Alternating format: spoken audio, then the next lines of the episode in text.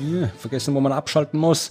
Herzlich willkommen zur Folge von Das Universum, Folge 34 vom Podcast, in dem Ruth und Florian über das Universum sprechen und wie jedes Mal mit Ruth. Und Florian. Ja, wir nehmen wieder eine neue Folge auf. Wir sitzen uns wieder mal gegenüber.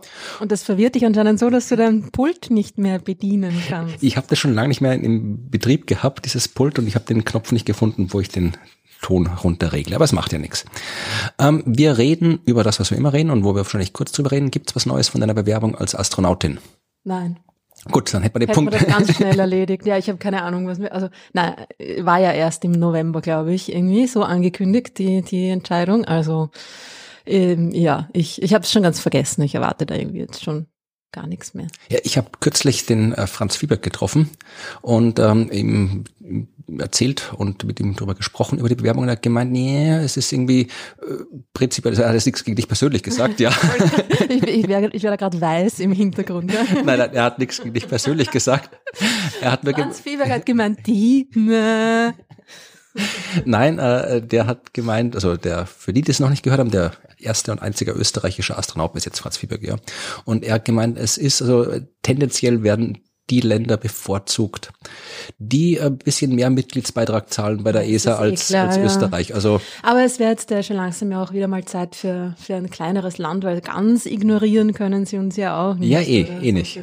Also es war jetzt auch keiner, bevor da jemand hier dem äh, Franz böse Briefe schreibt oder sowas. Ja, also es war keine offizielle Äußerung, sondern hat nur gemeint, dass, Er nicht böse gemeint. dass das Und die ESA hat jetzt einen österreichischen Direktor, ne? Genau, ja. Generaldirektor. Insofern. ja, aber der muss ja auch aufpassen. Das heißt gleich wieder hier so so Nepotismus, ist, ja. aber das ist so typisch österreichisch. Ich meine, da kann, da kann er gleich zugeben, dass es so ist und einfach ein gutes Wort für mich einlegen. Gell? Ja, ne, wir werden sehen, was rauskommt bei der Bewerbung. Ansonsten habe ich in der Vergangenheit, glaube ich, nichts erlebt, was berichtenswert wäre. Oder ich habe schon jede Menge erlebt, aber es ist jetzt irgendwie hauptsächlich Arbeit und die nicht unbedingt interessante Arbeit. Also Also ich habe ja den, den habe ich das das letzte Mal schon erzählt, dass ich den Raumanzug ja, umarmt ja, habe? genau, das Ach hast du so. erzählt, ja. Sorry. Ich, ich habe einen Raumanzug umarmt. Ja, na gut, nichts Neues da. Nein, Sorry. ja, und ich habe hab viel, bin durch die Gegend gefahren, habe Sachen geschrieben, habe Sachen gemacht und andere Podcasts gemacht und Zeug gemacht, aber nichts, was jetzt hier für das Universum relevant wäre. Aber was für das Universum relevant ist und was schon sehr lange relevant ist, äh, aber wir dank äh, diverser terminlichen Ungenauigkeiten nicht wussten, aber jetzt wissen, ist der Starttermin, der offizielle Starttermin des James Webb Space Teleskops dass er eigentlich seit wie vielen Jahren schon im All rumfliegen sollte, laut offiziellem Plan oder ersten Plan. Ich weiß gar nicht, wann das eigentlich ursprünglich mal starten hätte sollen. Ja, auf, jeden Fall schon vor ein paar Jahren, ja. Ja. Ursprünglich war es wahrscheinlich, äh, fünf- also ursprünglich, ursprünglich, vielleicht schon, schon fast ein Jahrzehnt her. Wahrscheinlich. Aber äh, jetzt ist es fertig gebaut und es wird starten. Also man- es wird erst dann gestartet sein, wenn es im Weltall ist. Aber, schauen wir mal.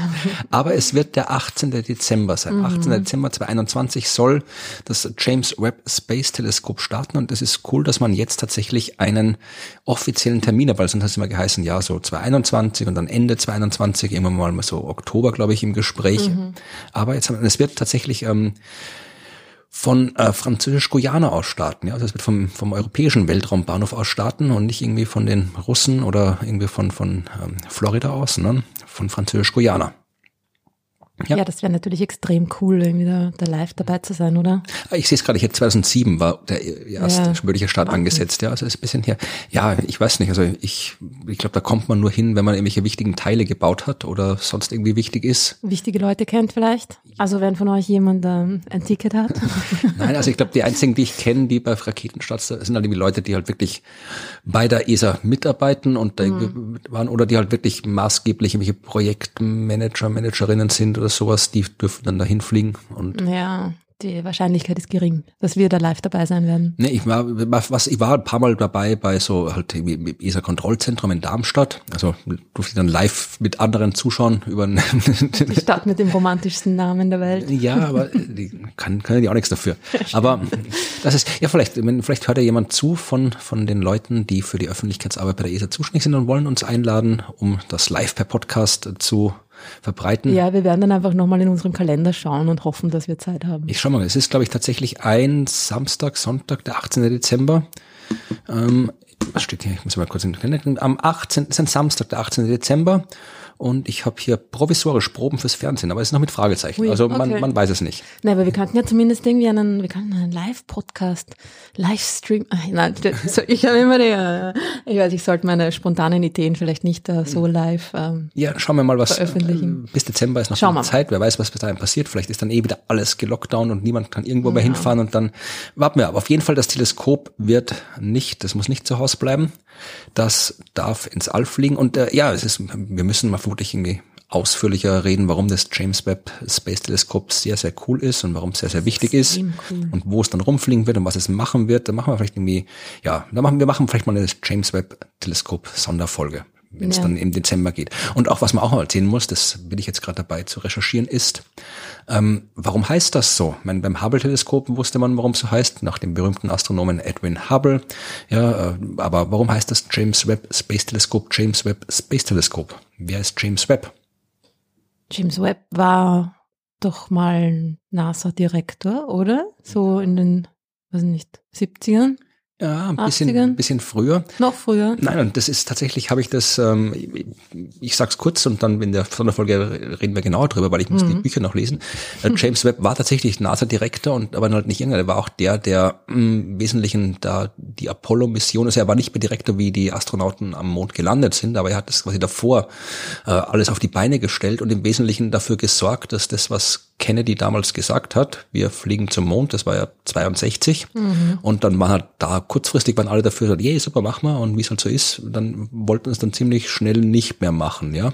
Und wir gesagt, es kostet viel Weil's Geld doch und, und ja und äh, er hat sich halt da, er hat im Wesen, also wenn man es jetzt ganz verkürzt sagen will, war James Webb der, der die NASA zu der Organisation gemacht hat, die sie dann heute geworden ist. Weil davor war die NASA noch was ganz anderes. Und er gilt halt so, was ich jetzt nach den ersten Lektüre-Kapiteln geglaubt, glaube, erfahren zu haben, er gilt so als wirklich ein Management-Genie. Also jemand, der wirklich in der Lage ist, so eine gewaltige Organisation effektiv zu managen, was ja vermutlich nicht leicht ist. Du musst mit vielen Leuten reden und du darfst dich nicht irgendwie aufregen, wenn du irgendwie einen Blödsinn erzählst, sondern musst irgendwie Kompromisse schließen und irgendwie, ja, also könnte ich zum Beispiel nicht, ja, also ich würde dann vermutlich nach, nach, wenn man so viel auf die Nerven geht, schon irgendwie nach drei Tagen irgendwie zehn Leute angepöbelt haben oder Äh, Mond, nein, nie im Leben, nicht mit euch. Nein, aber äh, James Webb dürfte wirklich so ein extrem guter Manager sein. Er hat vorher auch schon in der Politik gearbeitet. Er war irgendwie so mm, nicht Staatssekretär, weil Staatssekretär ist ja, glaube ich, irgendwie das, was Minister ist in den USA, irgendwie so anders, State Secretary für irgendwas und Budget verantwortlich. Also der hat vorher auch schon in der Politik gearbeitet und bei irgendwelchen großen Firmen gearbeitet und war halt irgendwie, ja. Und das ist ein Aspekt, den ich dann auch im Buch quasi erfahren habe. Es ist ja durchaus nicht irrelevant, dass jemand gut managt. Also du brauchst die Wissenschaft, damit du zum Mond fliegen kannst. Du brauchst halt irgendwelche Typen, die halt dann irgendwie auch in der Rakete sitzen und dann am Mond rumlaufen. Also die sind auch nicht unwichtig. Aber dass halt im Hintergrund noch so viele andere Menschen andere Sachen müssen und dass quasi dieses ganze Werk irgendwie organisiert werden muss, das fällt dann meistens unter den Tisch, weil wie gesagt, die Management das, wie ich könnte, ich könnte spontan jetzt, ich kann spontan vermutlich irgendwie äh, zehn Astronauten aufzählen, aber wie viele NASA-Direktoren kann man so So aufzählen? viele, ja. Und ich meine, irgendwer muss ja natürlich auch die ganzen Kulissen machen für die Mondlandung. genau, ja. Ja, ja, genau. Aber äh, und dafür sorgen, dass alles vertuscht wird. Also das ist, das ist Genau. gar nicht so einfach, das alles äh, zu managen. Und nein, aber tatsächlich, also das, der dürfte wirklich ein sehr, sehr wichtiger Mensch gewesen sein für die NASA, für die Raumfahrt und auch im Endeffekt dann auch für die Wissenschaft. Ja, es klingt ein bisschen so unsexy, ne? Das ist irgendwie ein NASA-Administrator James Webb und man denkt sich, äh, warum der? Aber das ist, ja, der, das war ja ein, ein, eine, ein Charakter, glaube ich auch. Ja, Ja, also ich, Irgendwie. ich, ich habe tatsächlich schon Anfang des Jahres mal geschaut, äh, weil mich das eben das interessiert hat und ich dann gedacht, das kann man sicher irgendwie brauchen, die Information, wenn dann das Teleskop mal fliegt. Also vorher im Prinzip auch, aber da ist es dann halt irgendwie auch relevant. ähm, äh, um hab, die Zeit zu überbrücken, Ja. bis es ankommt. und habe mir dann äh, geschaut, was es an Literatur über den gibt. Also natürlich kannst du dir irgendwelche NASA-Akten wälzen, wenn du jetzt irgendwie das irgendwie wissenschaftshistorisch korrekt angehen wollen würdest. Aber ich habe geschaut, ob es irgendwie so einfach normale Biografien gibt und ich habe nur zwei gefunden. Also wirklich ein Buch, das ist ein bisschen so eher so populärwissenschaftlich aufgemacht und eins, das äh, aus so einer Management-wissenschaftlichen, was es anscheinend gibt, also so die, die Verwaltungsforschung im Wesentlichen äh, Perspektive aufgemacht und nicht ganz so, so locker flockig geschrieben, aber das sind die zwei Bücher, die ich gefunden habe über James Webb. Ich stelle mir gerade das äh, Annual Meeting äh, of Management, wie, wie, wie hieß nochmal das Wort Verwaltungsforschung vor, ja. Wahrscheinlich geht's der Uhr ab und du hast irgendwelche Vorurteile. ja. Und was für ein Buch ist das genau, das Ja, du da gelesen hast oder lesen wirst äh, oder weiß dabei nicht, bist, es zu lesen? Weiß ich nicht auswendig. Ich glaube, das eine heißt The Man Who Sold the Moon. Kann das sein? Äh, Ich verlinke auf jeden Fall beide Titel in den Shownotes. Ich weiß sie tatsächlich nicht auswendig. Das andere hat irgendwie James Webb im Titel. Ähm, aber sind beide auch nicht ganz neu. Also vielleicht kommt jetzt, na, was Neues wird nicht mehr rauskommen so schnell. Aber ja, also der war ein interessanter Mensch. Und wenn wir dann unsere Teleskop-Sonderfolge machen, dann werden wir auch über den vermutlich ein bisschen reden. Aber nur, dass ihr alle wisst, ihr könnt euch den 18. Dezember mal im Kalender anzeichnen. Da wird das Teleskop schon, ich glaube, eine Uhrzeit ist noch nicht genannt, aber das werden wir dann vermutlich noch zeitnah erfahren und dann wird sicherlich irgendwie Live-Übertragungen im NASA-Stream und sowas geben. Da können wir dann, vielleicht, vielleicht machen wir dann, vielleicht hören wir dann uns den, den Stream an und erzählen was drüber und können das irgendwie. Theoretisch hat man meine Aufnahmesoftware hat einen Button, wo man auf Livestream klicken kann. Ich weiß nur nicht, was man da machen muss, damit es dann noch irgendwo hinkommt. Mal gucken. Okay, na, hoffentlich kennst du dich dann äh, besser aus als an deinem eigenen Mischpult bis dahin. Ja, also das war die. Ich bin ja gemein, du machst ja die ganze, der Florian, muss ich jetzt nur mal kurz sagen, der Florian macht ja die ganze Arbeit, ja. Ich tu nur gescheit reden. Nein, die ganze Aufnahme, Technik und so. Also darf er schon mal den falschen Knopf drücken. Genau. Das war die erste äh, Neuigkeit zur Einleitung. Die zweite, äh, ich habe gedacht, ich suche extra was über die Milchstraße raus für dich. Juhu. Und zwar äh, die Milchstraße ist äh, ja die die ist klumpig Ja, anscheinend, ja. Mhm. und das ist irgendwie was ja gerade irgendwie so eine Kombination so Milchstraße und klumpig eine schöne Kombination ist. Klingt klingt ein bisschen sauer, Ja, ja. ist ja abgelaufen. Also irgendwie, Ja, ich glaube, sie ist, äh, es hat nur jemand nicht gescheit umgerührt, glaube ja. ich. ja, tatsächlich ist es genau das. Also ich, willst du was erzählen zu der Forschung oder hast du dich Ich meine, ich habe es mir jetzt nicht so genau angeschaut. Ich glaube, dass also der springende Punkt war der, dass äh, was auch cool ist, weil das haben uns schon ein paar Leute auch gefragt. Na? So die Vermischung der Elemente und wie das funktioniert, wie quasi die, wie die schwereren Elemente, die in den Sternen erzeugt werden und dann in Supernovas hinausgeschleudert werden in den Weltraum, wie die sich mit dem schon vorhandenen Wasserstoff vermischen, um da halt die nächste Sterngeneration mit mehr schweren Elementen zu bilden und so, ne? Und man ist jetzt draufgekommen, dass das Ganze doch nicht so einfach ist, wie man sich das irgendwie gedacht hat. Ne? Das ist die Milchstraße, die, die, die, die Gaskomponente, also die, die riesigen Wolken in diesen Spiralarmen der Milchstraße sind nicht so gut durchmischt, was ihre, ihre Elementeverteilung angeht. Ja, also die Klumpen beziehen sich jetzt, ich glaube nicht auf das Material selbst, dass es klumpig ist, sondern dass es einfach quasi äh, Bereiche gibt, in denen mehr schwere Elemente sind und Bereiche, in denen sie sich noch nicht so gut reingemischt haben. Ne? Genau, also es geht im Prinzip tatsächlich um äh, das Gas zwischen den Sternen. Ja, und äh, da kann man quasi drei Elemente, kannst du da rausnehmen. Also du hast einmal das ursprüngliche Gas, das äh, reiner Wasserstoff mit ein bisschen Helium dabei, der von außerhalb, der, das von außerhalb der Milchstraße kommt. Also das quasi das so das intergalaktische Medium. Oder der von Anfang an quasi in, Ja, in den Komponenten der Milchstraße auch schon vorhanden war. Bisher ist man davon ausgegangen, dass es quasi drei Komponenten gibt, aus denen sich das interstellare Medium zusammensetzen kann. Also das Zeug, was in der Milchstraße zwischen den Sternen ist. Das interstellare Medium und das äh, sagt man hat drei Komponenten, nämlich einerseits äh, eben Wasserstoff mit ein bisschen Helium, der aus dem intergalaktischen Raum reinkommt in die Milchstraße. Also der strömt da quasi halt so von außen rein. Aus Gravitation und Magnetfelder und keine Ahnung, was dafür sorgt, dass das Zeug da reinkommt. Aber der strömt da halt so rein. Genau. Und What about magnetic fields? Ist immer die Frage bei den Konferenzen. Ja. Genau, und dann hast du eben äh, den, das Zeug, was dir gesagt hast, was, was, was schon drin ist, also die normalen interstellaren Wasserstoff- und Heliumwolken, also die, die schon da sind. Und das sind die, die halt durch Supernova-Explosionen in der Milchstraße angereichert werden mit schwereren Elementen. Also die sind quasi mit schweren Elementen angereichert. Das Zeug, was von außen kommt, ist nicht mit schweren Elementen angereichert.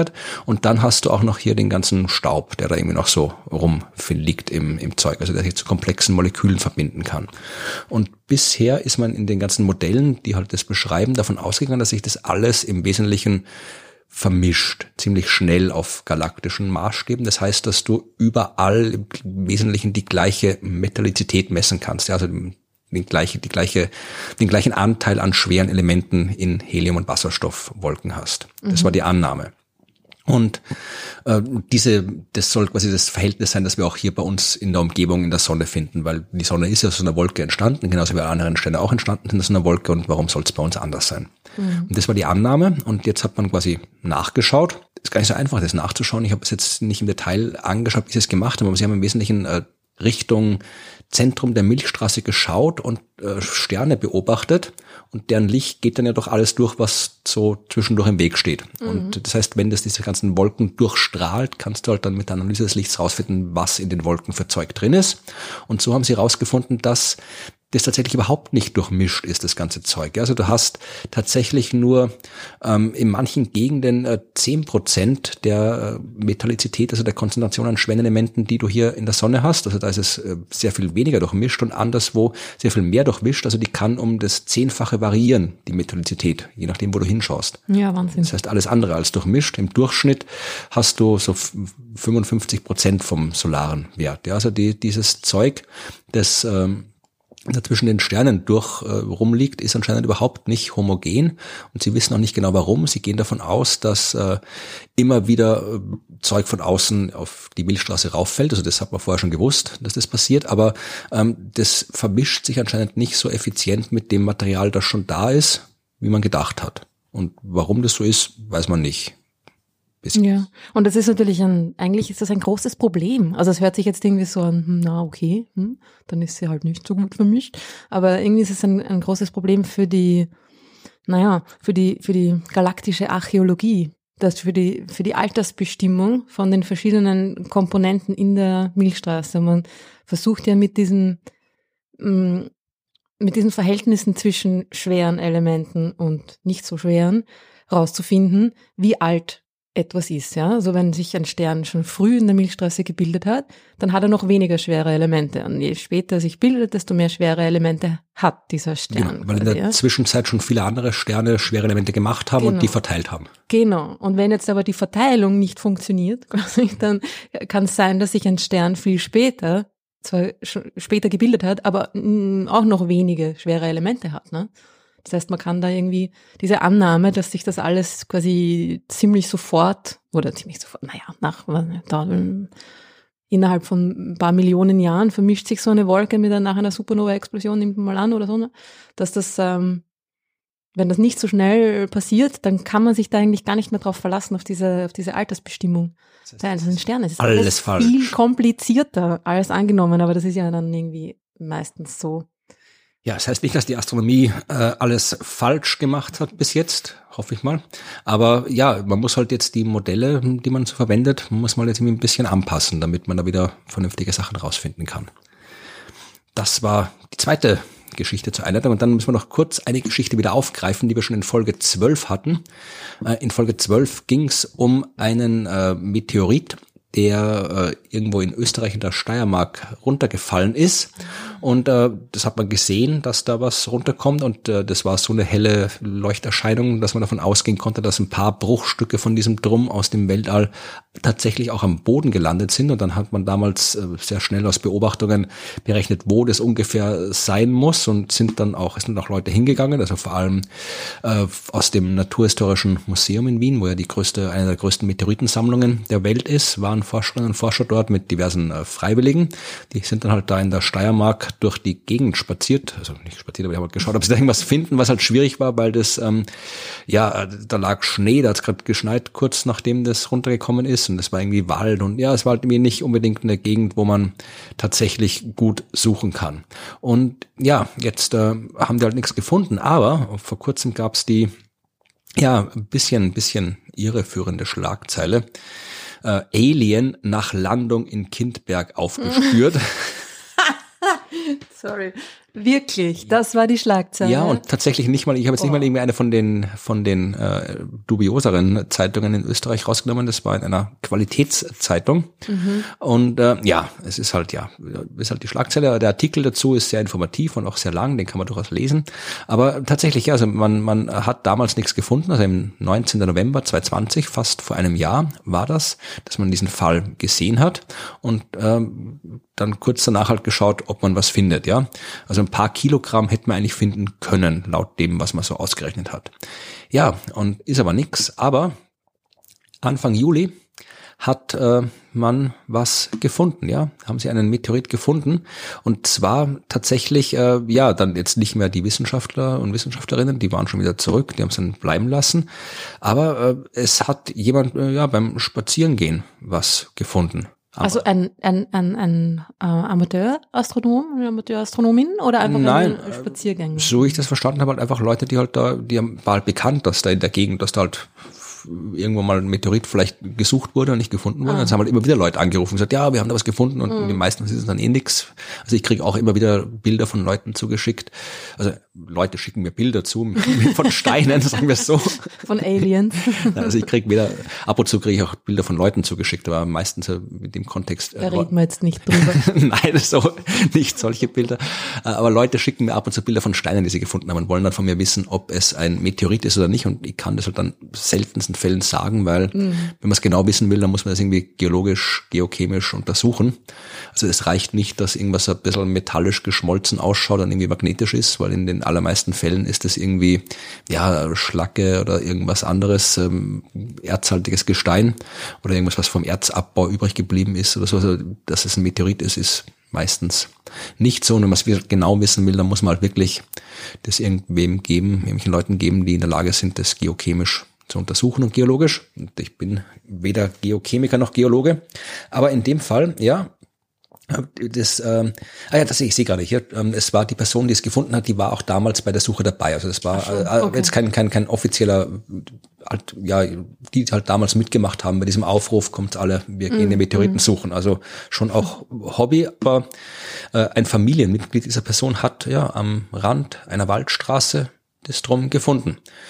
Und ähm, dann haben sie natürlich in der Gegend schnell weitergesucht und ähm, ja, nichts mehr gefunden, aber mhm. weil da alles mit Büschen und so weiter zugewachsen ist. Aber dieses eine Drum, 233 Gramm, hat man gefunden. Und das ist ganz interessant, weil du hast erstens mal bestätigen können, dass es ein Meteorit ist, weil das haben dann die natürlich auch genau untersucht. Das heißt, man weiß sicher, das ist ein Meteorit. Äh, es wird auch der Meteorit von dem Fall sein, weil es wäre sehr unwahrscheinlich, wenn es nicht so wäre. Mhm. Und äh, vor allem kann man das auch tatsächlich nachweisen. Also du kannst also nicht eindeutig nachweisen, aber du kannst ähm, nachweisen, wie lang ein Meteorit auf der Erde rumgelegen ist. Mhm. Das kann man nachweisen, weil im Weltall wird er ständig von kosmischer Strahlung angestrahlt. Mhm. Ja, das heißt, äh, da werden ja radioaktive äh, Isotope erzeugt durch die kosmische Strahlung im Gestein und äh, ja, die zerfallen halt dann und werden wieder nachgebildet, solange der im Weltall rumfliegt. Aber sobald er nicht mehr im Weltall ist und die kosmische Strahlung abkriegt, dann ja, wird die, werden diese radioaktiven Isotope nicht mehr nachgebildet und du kannst halt einfach schauen, wie viel ist dann noch da und aus dem kannst du ausrechnen, wie lange er schon auf der Erde rumliegt. Mhm. Ja, also es gibt andere, man kann es noch komplizierter machen. Ja, also du kannst auch noch mit anderen Isotopen, du kannst ausrechnen, sowohl wie lang ist er durchs Weltall geflogen und wie lang liegt er schon auf der Erde rum. Also das kann man beides ausrechnen, je nachdem, welche Isotope man betrachtet. Aber in dem Fall konnte man zeigen, dass er tatsächlich quasi erst seit jetzt da unten auf der Erde rumliegt. Und also, die Genauigkeit ist halt genau, also jetzt oder, oder vor 100 ja, Jahren. Ja, nein, also ich, kann ich gar nicht sagen, wie die Genauigkeit mhm. ist, aber man kann schon so auf ja, ein paar Jahrzehnte, Jahrhunderte, wird ja. man schon sagen können. Ja. Und das ist tatsächlich der erste bestätigte Meteoritenfund in Österreich seit 44 Jahren. Ja, das letzte Mal 1977, in meinem Geburtsjahr. Hm. Das heißt, er ist schon 44 Jahre alt, meine Güte. Aber, und äh, auch, äh, es kommt auch gar nicht so oft vor, dass man einen Meteorit wirklich aufsammelt, nachdem man ihn zuerst gesehen hat. Meistens findet man der Meteoriten, der liegt halt rum und man weiß nicht, wann der runtergekommen ist. Hm. Dass man quasi zuerst einen Meteoriten sehen kann am Himmel und dann was aufsammeln kann kann von dem, das kommt nicht so oft vor. Und das ist auch seit 90 Jahren ähm, das erste Mal wieder passiert in Österreich. Und in dem Fall ist es äh, von den paar zehntausend Meteoriten, die wir insgesamt auf der Welt haben, hat man erst bei so 30, 40, hat man tatsächlich äh, ausreichend viele Beobachtungsdaten vom Fall selbst, dass ich äh, ausrechnen kann, wo der lang geflogen ist im Weltall. Weil meistens, selbst wenn ich sehe, dass der runterfliegt, dann sehe ich, okay, da, da ist was und dann ist unten und dann sammle ich es auf. Aber wenn ich wirklich viele Beobachtungen aus vielen verschiedenen Blickwinkeln habe, dann kann mhm. ich äh, daraus berechnen, auf welcher Bahn der unterwegs war, bevor er mit der Erde kollidiert ist. Und äh, das ist jetzt ein weiterer Fall, also zu diesen knapp drei Dutzend, wo das der Fall ist, von den paar Zehntausend ist jetzt noch einer dazugekommen. Und das war der in Österreich. Nicht schlecht. Ja. Wie schaut äh, die Einschlagstelle aus von so einem Ding, von so einem 200 Gramm großen? Gar nicht, das Gar liegt nicht. da. Das, Auf der Wiese ja. oder was? Das macht nichts, nicht einmal ein kleines Grübchen in der Erde? Äh, vielleicht, aber ich glaube jetzt nicht irgendwie, dass man da was Besonderes sieht, vor allem wenn der jetzt doch schon eine Zeit lang da liegt, dann hat ihn vielleicht, keine Ahnung, ist der Fuchs dagegen gelaufen und rumgekickt oder ich weiß es ja nicht. Was ist denn das? das war vorher noch nicht da. Oder das Eichhörnchen hat aufgesammelt, weil es dachte, das ist eine Lust. Oder, nein, aber äh, tatsächlich, also man, die, der bricht ja in der Luft auseinander. Dann hast du halt irgendwie. Ja, aber kommt trotzdem auch, also auch wenn er irgendwie nur dann nur mehr Kieselstein groß ist, kommt ja doch sehr schnell irgendwie runter und naja, aber, schlagt ein. Ne? Aber wenn der, der bricht ein paar Kilometer höher auseinander und dann hast du so ein kleines Zeug, das wird auf den Luftwiderstand gebremst und dann mhm. ist es halt so, wie wenn du, weiß ich, wenn du halt irgendwie einen Stein aus dem Flugzeug rauswirfst, einen Kieselstein, der fällt mhm halt unten hin, aber du hast jetzt nicht unbedingt einen mega Krater, also so schnell hängt halt vom Untergrund ab. Aber äh, wenn er da ja. immer am Waldweg rumlag, dann ja, wird es vermutlich nichts Dramatisches gewesen sein. Behaupte ich mal. Ich kann es nicht mit Sicherheit sagen, aber es würde mich wundern, wenn da was Dramatisches gewesen wäre. Ja, das war. Aber cooler Fund, ja. Ja, und jetzt müssen wir schauen, es wird gerade äh, diskutiert, ob der jetzt dem Museum zur Verfügung gestellt wird. Also das Museum hat ihn jetzt bekommen quasi zum Untersuchen und zum Anschauen. Und jetzt wird gerade äh, halt diskutiert, ob der halt wirklich dann dauerhaft im Museum ausgestellt werden kann oder ob ihn die Person, die ihn gefunden hat, behält. Ach so, das geht auch. Kann man sich das aussuchen? Kann man sagen, ich habe das Ding jetzt gefunden, jetzt gehört es mir? Das ist, ich bin mir nicht sicher, wie die, ich glaube, die Gesetzeslage hängt da von, ist von Land zu Land und teilweise auch von Bundesland zu Bundesland unterschiedlich. Aber äh, es gibt schon, weil du kannst den Meteoriten auch kaufen und verkaufen. Es gibt viele, die halt wirklich rumfahren und das halt auch, auch sammeln, genauso wie Leute, die Mineralien sammeln. Also ich glaube, da fällt fallen Meteoriten auch drunter. Mhm.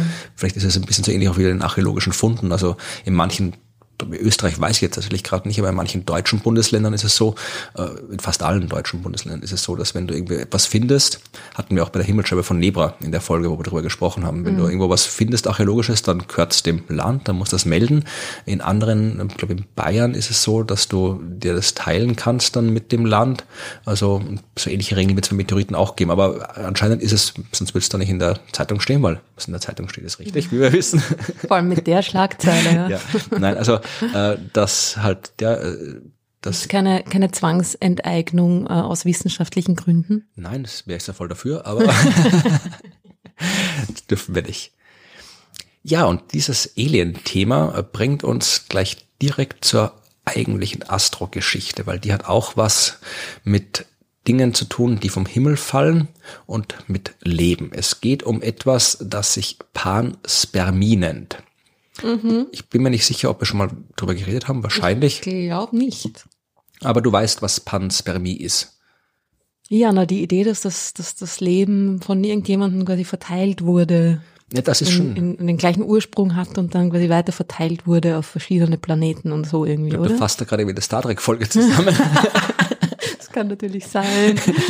da gibt es eine, die ist ziemlich coole Doppelfolge, wo sie irgendwie dann, da erklären sie dann nämlich, warum alle gleich ausschauen, warum die alle so, so, die ganzen Aliens alle nur komische Ohren und Nasen haben, aber sonst wie Menschen ja, ausschauen. Das ist ja eine, eine sehr gute Frage, nämlich. Ja. ja. Nein, also das, was du jetzt gerade gemacht hast, das äh, ist im Prinzip die gerichtete Panspermie. Die gibt also, wo tatsächlich jemand äh, Leben verteilt im Universum. Ja. Ähm, Panspermie gibt es auch in einer allgemeineren Form.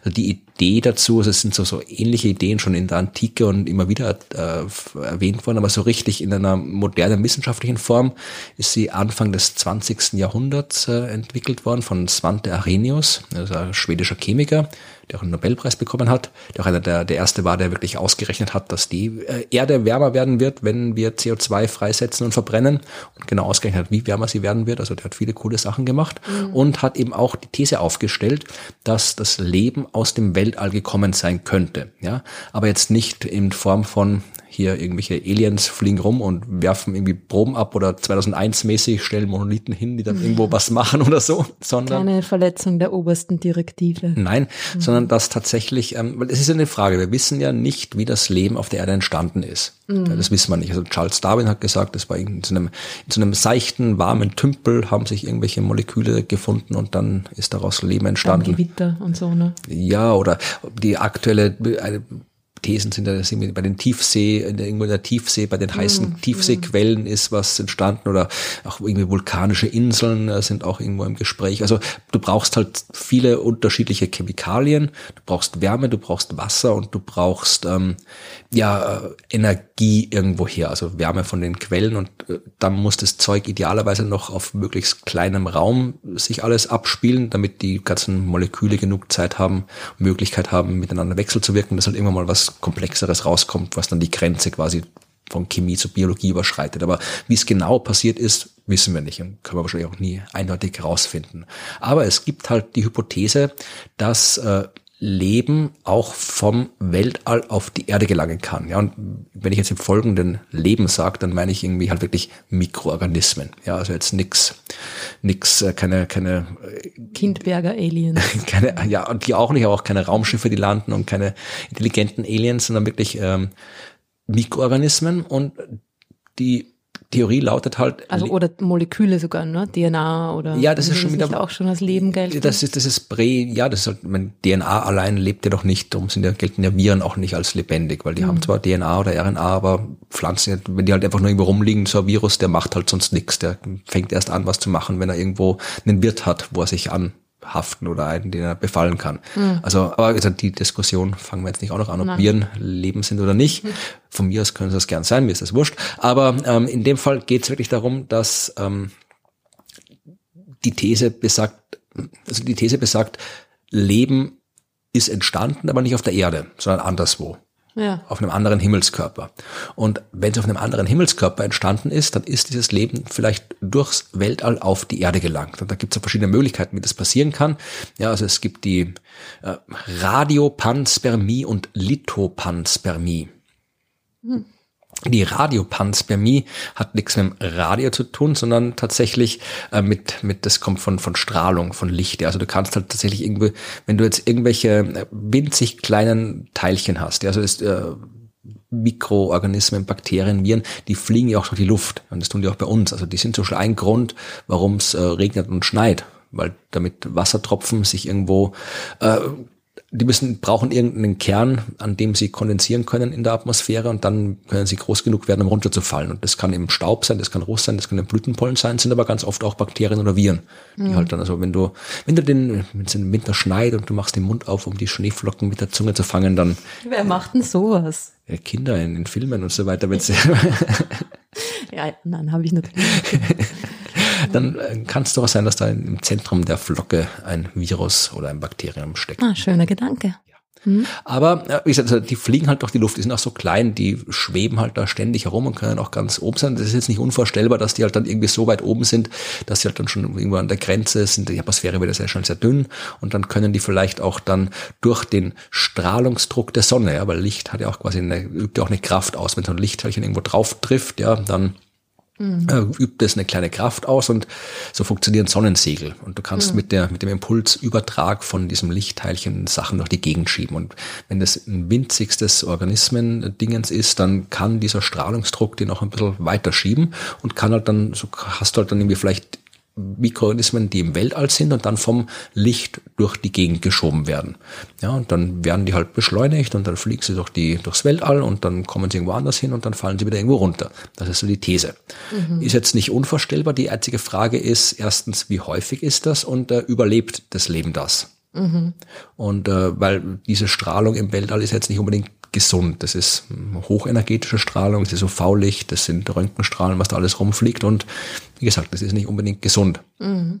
Auch für Mikroorganismen nicht. Aber, und das war auch einer der Gründe, warum das damals auch stark kritisiert worden ist, die haben gesagt, ja, also der Strahlungsdruck reicht zwar, aber die Strahlung macht das Leben halt kaputt. Dann hast du nämlich Bakterienleichen, die da halt irgendwie verteilt werden im Weltall. Höchstens, wenn überhaupt. Aber mittlerweile wissen wir, dass tatsächlich äh, Mikroorganismen extrem zäh sein können. Ja, also da gibt's Experimente irgendwie, wo man an der Raumstation äh, Mikroorganismen ja, ausgesetzt hat Tardigrades, ne? die ja, Bärchen. Ja, die sind aber, Tierchen. die fallen jetzt aber nicht unter Mikroorganismen im eigentlichen Sinn. Die sind zwar klein und cool, aber das sind halt, ja, die sind halt schon, das sind halt. Tiere im Wesentlichen, mm, ja, also auch kleine, aber halt geht es wirklich so um Einzeller, um was okay. wir reden. Aber klar, die können wir auch, vielleicht sind doch die durch die Gegend geflogen. Aber wir wissen, dass eben so Mikroorganismen, Bakterien, Archeen, äh, auch Algen, Flechten selbst sogar, die können wirklich die auch die Bedingungen im Wäldern aushalten, die können so Dauerstadien eingehen, ja, also im Prinzip sowas wie, wie Samen bei Pflanzen. Die können mhm. auch teilweise auch auf irgendwie nach liest immer wieder mal, dass sie irgendwo aus einem ägyptischen Grab irgendwelche Weizensamen rausgeholt haben und die wieder zum Keimen gebracht haben und jetzt irgendwie Brot backen wie vor 5000 Jahren oder Bier oder sowas. Also, man man kann Samen auch nach langer Zeit noch zum Keimen bringen. genauso ist es bei den Mikroorganismen, die können auch Dauerstadien einnehmen und dann halt tatsächlich nach äh, langer Zeit, wenn die Bedingungen wieder passen, dann werden sie wieder aktiv. Also das weiß man, dass das geht. Mhm. Wir wissen noch nicht, wie lange es geht. Es gibt immer wieder mal Meldungen, dass man irgendwie Mikroorganismen gefunden hat, die irgendwie in Schichten in der Erde eingeschlossen waren, die irgendwie 10.000, 100.000 Millionen, 10 Millionen Jahre alt sind. Aber die spektakulären Meldungen haben sie dann bis jetzt immer als falsch rausgestellt. Aber prinzipiell ist es nicht unvorstellbar, dass du auch Mikroorganismen hast, die irgendwie eine Million Jahre überleben können. Äh, abwarten, bis die Bedingungen wieder passen.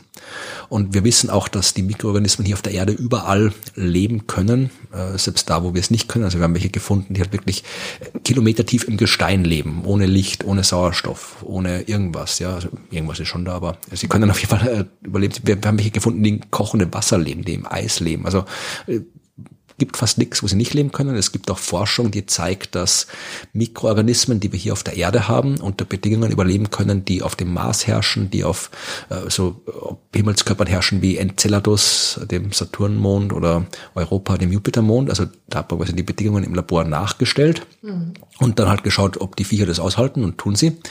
Und äh, ich, hab, ich muss Werbung machen. Ich habe ein Buch geschrieben. ich denke mal schon die ganze Zeit, dass das darauf hinausläuft. Nein, nein, überhaupt nicht, überhaupt nicht. Das ist mir jetzt eigentlich jetzt erst eingefallen. In dem Moment.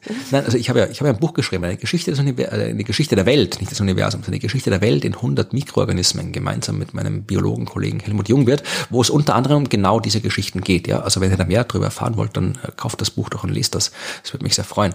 Aber äh, in dem Fall wissen wir halt, äh, wir wissen, dass Mikroorganismen C sind, Bedingungen überleben können, die im Weltall herrschen. Wir wissen, dass Mikroorganismen C sind und Bedingungen überleben können, die auf anderen Himmelskörpern herrschen.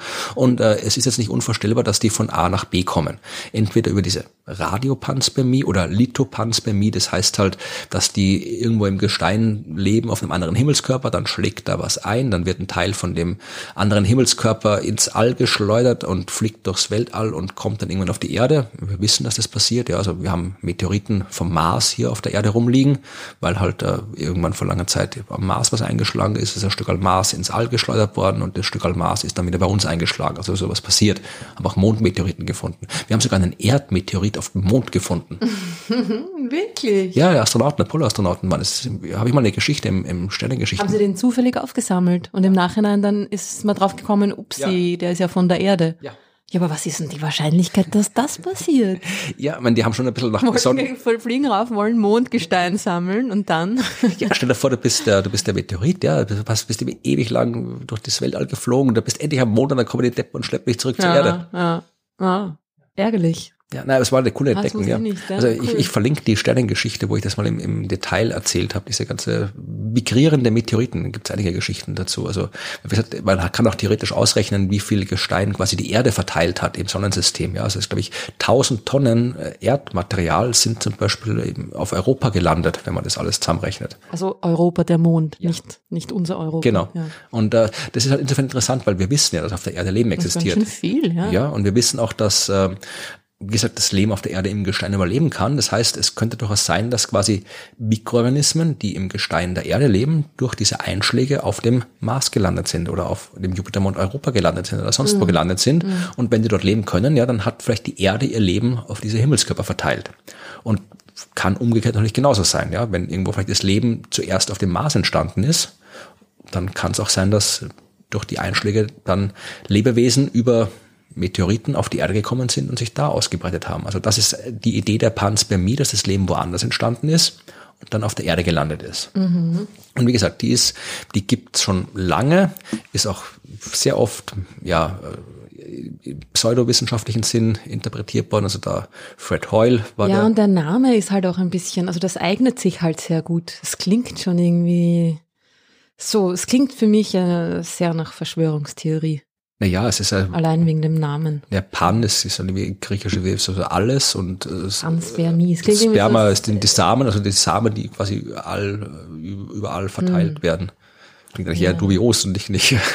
Ja, es klingt für mich klingt irgendwie dubios. Ich kann jetzt auch nicht genau sagen, warum, aber Ja, aber wie gesagt, die Idee an klingt sich, so nach einer Bubenidee. ja, ja, ja, eh, ja. Aber es ist, kannst du wahrscheinlich über alles, die ganze Wissenschaft vor vom 20. Jahrhundert Ja, Moment, sagen. Moment, Moment. Da gab es ein paar Ja, ja. Mädchen-Ideen auch. Ja, ja, eh, eh, eh. Aber Ich hätte dann noch eine Frage, Ja. also oder eigentlich zwei. Also erstens, was ist der Vorteil daran? Oder was, was spricht dafür, dass das Leben zuerst auf einem anderen Himmelskörper entstanden sein soll? Löst das irgendwelche Probleme oder irgendwelche Fragen in der Wissenschaft oder ist das einfach nur so, es könnte sein, aber wir wissen es nicht, wir werden es nie herausfinden und es könnte halt einfach nur sein. das ist tatsächlich einer der, man, eigentlich soll die Panz bei mir erklären, wo das Leben auf der Erde herkommt. Und wenn man, und Ja, aber tut sie ja nicht, weil dann verschiebt, das ist ja so ein Gottesding, ne? Das ist so, dann verschiebt man das halt woanders hin, aber wie ist, wie ist das Leben dort entstanden? das ist einer der durchaus, das ist einer der, bringt man nichts, oder? Als Erklär, es hat wenig Erklärungspotenzial, finde ich. das ist einer der Kritikpunkte, die geübt werden an dieser Panspermie-Hypothese, dass sie halt dann die Frage nach dem Ursprung des Lebens halt einfach nur verschiebt. Aber ich meine, an sich wäre es natürlich schon interessant zu wissen, dass das Leben auf dem Mars entstanden ist und nicht auf der Erde. Das ist eine, wäre eine, das wäre eine relevante Information, wenn wir sie hätten.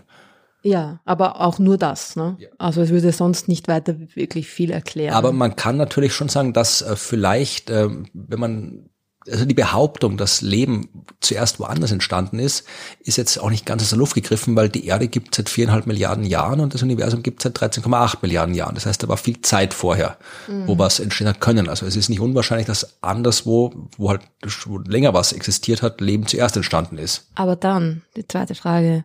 Äh, wir wissen ja, dass das Leben auf der Erde einmal entstanden ist, also zumindest einmal erfolgreich entstanden ist, ne? Weil alle, alle Lebewesen miteinander verwandt sind. Und ähm, wenn jetzt das, diese Übertragung des Lebens durch außerirdische Himmelskörper stattfinden würde, dann hätte das ja auch nur einmal stattfinden können.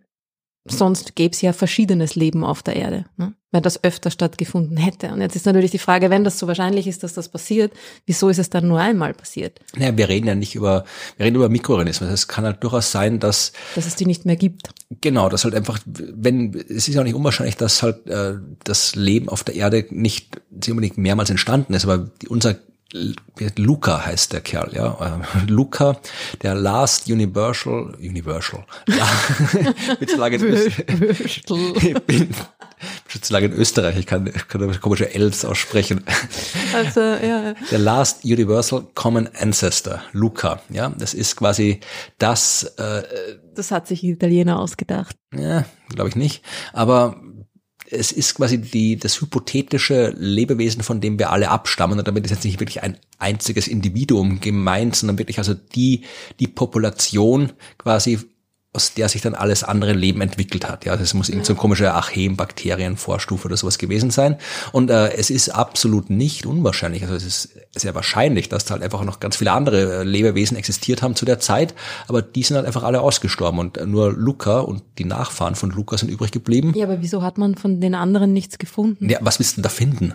Irgendwelche Bakterien vor dreieinhalb Milliarden Also, Jahren auf der Erde? Nur, nur kurz existiert haben und dann ziemlich schnell Die machen ja keine- auch wieder ausgestorben sind. Die machen ja keine irgendwie zeremoniellen Begräbnisse mit Grabbeigaben oder sowas. Ich meine, da Fossilien findest auch schwer. Also, nein, also da findet man nicht viel. Und genauso kann es auch sein, wenn da jetzt äh, in der Frühzeit so des Sonnensystems deutlich mehr Zeug eingeschlagen ist zum Beispiel, dann ist halt auch vielleicht mehr, äh, sind auch von, von, da kommen halt vielleicht von drei, vier Ecken Leben auf die Erde. Und es hat sich ja trotzdem nur eins durchgesetzt. Das ist ja nicht unmöglich. Oder wenn dann irgendwie schon komplette Biosphäre da ist, dann. Äh, Ach so, das ist quasi dann, ja, und dann ist es nicht mehr so leicht, diesen Planeten ja. zu besiedeln, oder wenn es, schon was anderes da oder ist. Oder es passt auch nicht einfach, ja, nur weil das Leben quasi jetzt auf der Erde ankommt, kann ja trotzdem sein, die, die, die sitzen ja nicht irgendwie vor der, vom äh, Navi-System und schauen, ah, da ist schön, fünf Sterne auf TripAdvisor. You have a flag. irgendwie fünf Sterne auf TripAdvisor, da fliegen wir jetzt hin. Ja. Sondern das landet ja zufällig irgendwo. Und dann kann es natürlich auch sein, dass nämlich das Leben irgendwo landet, wo es äh, nicht sich, wo es halt stirbt, ja, was nicht, was nicht aushält und dann überlebt halt das, was halt da gerade zufällig passt. Aber da sind wir jetzt eigentlich genau im Thema, ja, weil äh, die Panspermie ist jetzt, wie gesagt, die gibt es seit über 100 Jahren, diese These. Und ähm, man hat viel erforscht. Wir haben noch nirgendwo anders Leben gefunden, weil dann hätten wir zumindest mal was zu vergleichen. Wenn wir in irgendeinem Meteorit oder auf dem Mars oder sowas irgendwelche Spuren von Mikroorganismen finden, dann könnte man vergleichen. Genetisch sind die verwandt, hängen die zusammen, ist das was ganz anderes. Das haben wir noch nicht. Also insofern können wir da noch nichts Definitives drüber aussagen. Aber äh, man kann zumindestens theoretisch untersuchen, wie wahrscheinlich es ist, dass Leben verteilt wird. Ja? Und da meine ich jetzt nicht irgendwie so innerhalb eines Planetensystems, sondern wirklich zwischen Sternen. Und da ist tatsächlich äh, vorgestern habe ich diese Arbeit gefunden, ist sie erschienen. Äh, und zwar eine Arbeit mit dem Titel Panspermia in a Milky Way-like Galaxy. Also in einer Galaxie weit, weit entfernt, in einer weit entfernten Galaxie. Wie heißt das bei Star Wars? in einer, das Intro, was da so ah, durchläuft. Galaxy Far, Far Away, glaube ich, einfach nur, ja. Ja, wie es auf Deutsch heißt. Keine Ahnung. Ja, äh, auf jeden Fall geht es um ein, es ist jetzt quasi, ich wollte das, das darauf hinweisen, es geht um eine Milky Way-like Galaxie, also nicht die echte Milchstraße, sondern ein Milky Way Milchstraßenmodell. Ja, und die Panspermie in diesem Modell. Das ist eine Arbeit von Leuten aus Frankreich, aus Korea und äh, aus Chile. Hauptautor ist ein Herr Rafael Gobat von der katholischen Uni in Valparaiso in Chile. Mhm. Ich weiß nicht, ich glaube, das katholische Uni hat, glaube ich, nichts mit dem Thema zu tun. Es ist einfach, ich glaube, das ist einfach die, die katholische Uni dort. Also ich glaube, dass da jetzt nicht die Kirche dahinter steckt, hinter dieser Arbeit. Nein, nein, die heißt da, glaube ich, irgendwie einfach so. Ja. ja. Und äh, da geht es tatsächlich darum, äh, theoretisch zu modellieren, wie wahrscheinlich so die Ausbreitung von Leben ist. Also was sie gemacht haben, ist im Wesentlichen so eine äh, Simulation einer, einer, sie haben sich quasi eine simulierte Galaxie hergenommen. Das haben sie nicht selbst gemacht, anscheinend, da kennst dich du vielleicht besser aus. Es gibt äh, sogenannte MOOCs, McMaster Unbiased Galaxy Simulations.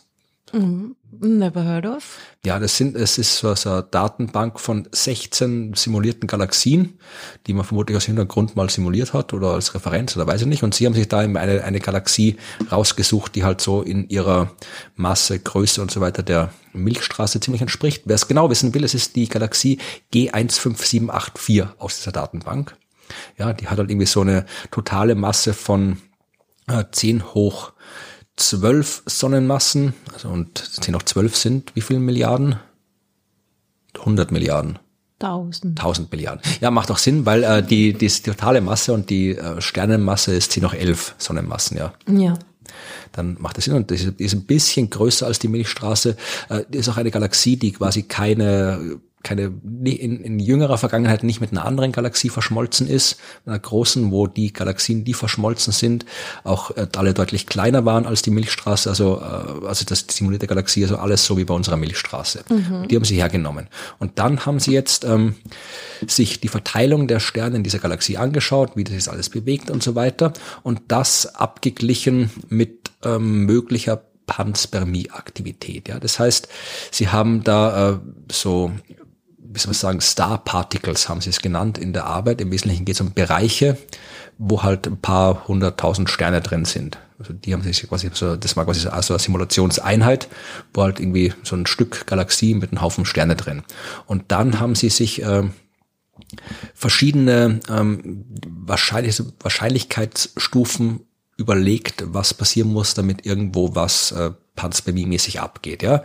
Also zuerst haben sie die Wahrscheinlichkeit genommen, dass äh, ein dass es da in so einem, diesem Bereich einen Planeten gibt, äh, auf dem Leben existiert. Da musst du mal anfangen damit, ja. Das, das klingt schon so Drake-Equation. Ja, es ist, es ist, die Formel ist auch ein bisschen Drake-Equation-mäßig. Mhm. Aber wie gesagt, du fängst mal an und sagst, wie setzt die Wahrscheinlichkeit an, wie wahrscheinlich ist es, dass da irgendwo ein Leben existiert. Und äh, sie haben auch tatsächlich zwei verschiedene Arten untersucht. Also sie haben einmal gesagt, äh, wir nehmen Himmelskörper, auf denen Leben schon sehr lange existiert, ja, also seit vier bis fünf Milliarden Jahren. Das sind dann quasi so, was sich so ein Leben schon entwickelt hat. Die halt, die haben sie dann quasi so als die, die die Aussender der Panspermie genommen und dann äh, die anderen, wo halt lebensfreundliche Bedingungen herrschen, die halt ein paar hundert Millionen oder eine Milliarde Jahre lang höchstens, das sind quasi so die Empfänger, potenziellen Empfänger mhm. der Panspermie. Das haben sie angeschaut. Und ja, sie haben zuerst mal geschaut, wie viele, wie wahrscheinlich ist es, dass so ein Stern äh, Planeten hat, ja. Dann haben sie äh, probiert abzuschätzen, wie wahrscheinlich es ist, dass Leben da quasi ins Weltall entkommt, ja. Also wie wahrscheinlich es ist, dass irgendwelche Sporen, haben sie es genannt, ich glaube, es ist eher allgemein gemeint und nicht irgendwie botanisch oder mhm. biologisch, äh, welche äh, Sporen ins interstellare Medium gelangen können durch diverse natürliche Prozesse. Ja, also wir sind immer noch bei der natürlichen Panspermie und nicht irgendwie die gerichtete Panspermie, von der du erzählt hast. Ja, und äh, natürlich haben nur äh, von, von allem, was da so rumfliegt, liegt, kreucht und fleucht auf so einem Planeten, hat nur, wird nur ein geringer Teil die, äh, die, die Raketen bauen.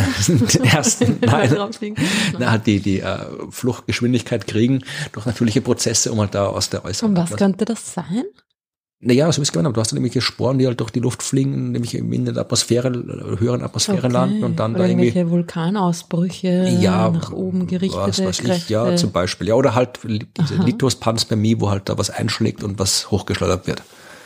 Ja, stimmt natürlich, weil wie kommt der Erdmeteorit zum Mond? Ja, gute Frage.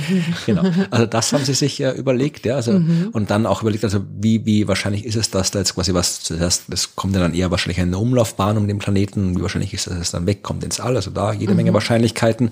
Und äh, dann muss natürlich auch die Wahrscheinlichkeit abschätzen, wie wahrscheinlich es ist, dass was eingefangen wird von einem passenden Planeten. Ja, und äh, dann, ja, ähm, wie wahrscheinlich es ist, dass quasi äh, die Zeit reicht, dass äh, äh, weil die ja nicht quasi beliebig lang überleben können. Ja, also dass die das tatsächlich ähm, lebendig schaffen, bis dahin zu kommen, wo sie weiterleben können.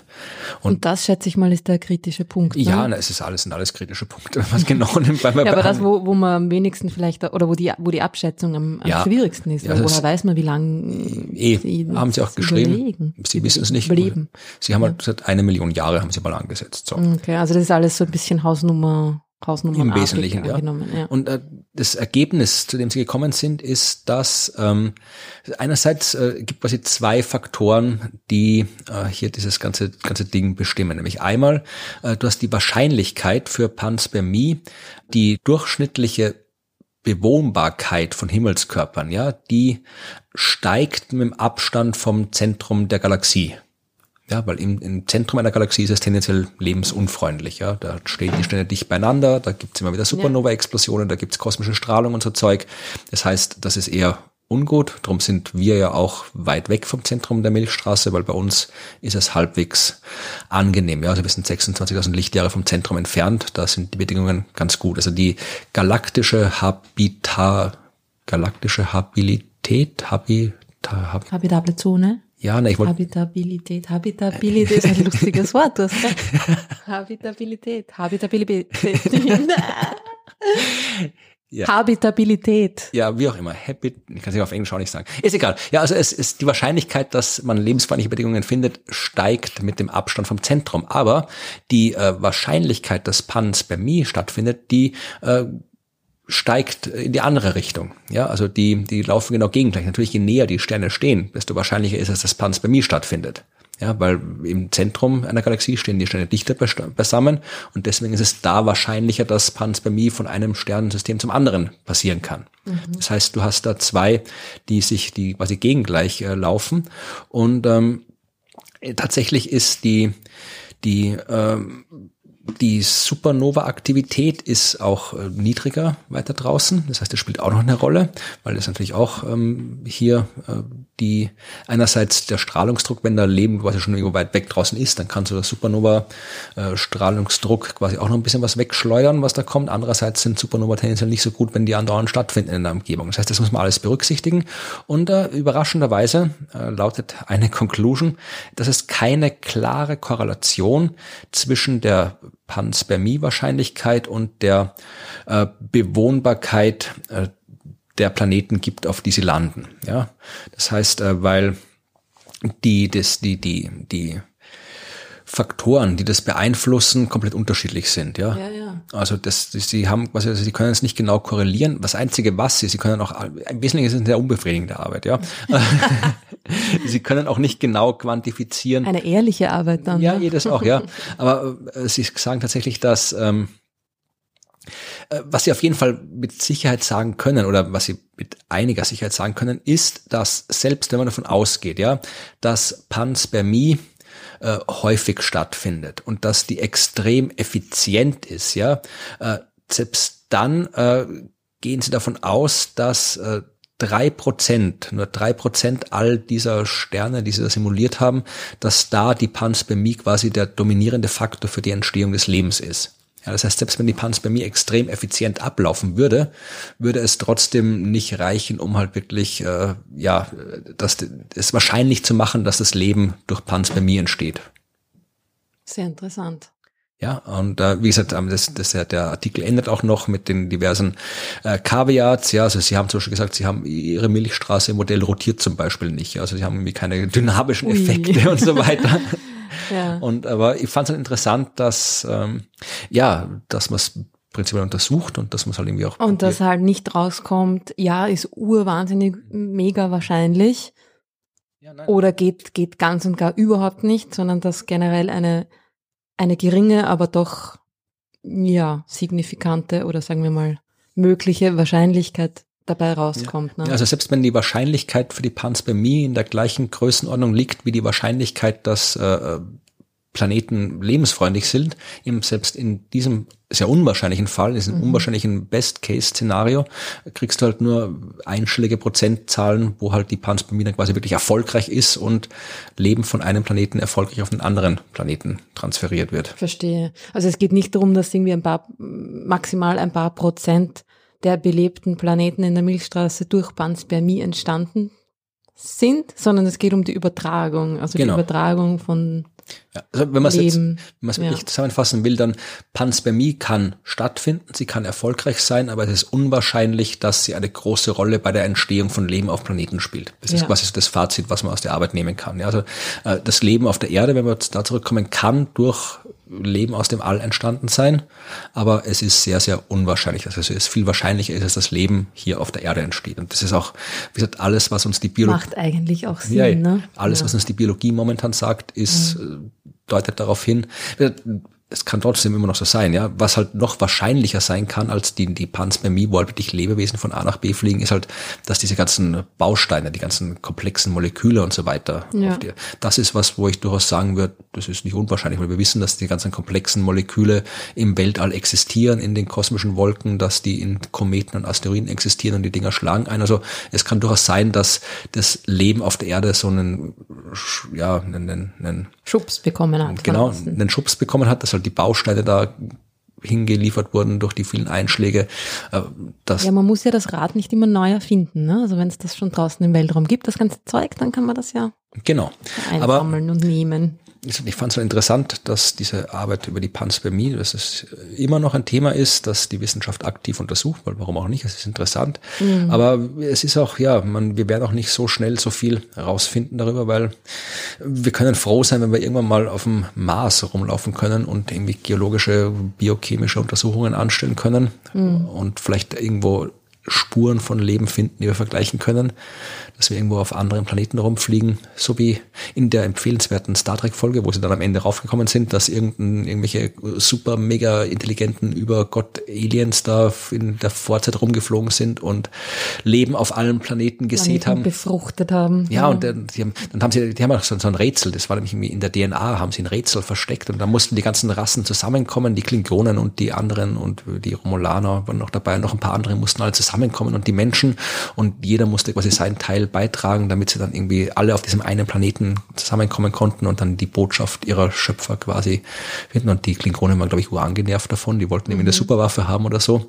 Und und was war dann die Botschaft? Wir entschuldigen uns für die Unannehmlichkeiten, oder? Nein, ich weiß es auch nicht mehr auswendig, aber irgendwie, ja, hier, hier, äh, wir haben, wir haben euch, wir haben das Leben verteilt und äh, wir haben seid, euch lieb. Ihr seid alle miteinander verwandt, habt euch lieb und schreit ja. jetzt nicht, glaube ich, war die ja, Botschaft. Ja, ja, ja, nein, ja. So typische Star Trek Botschaft.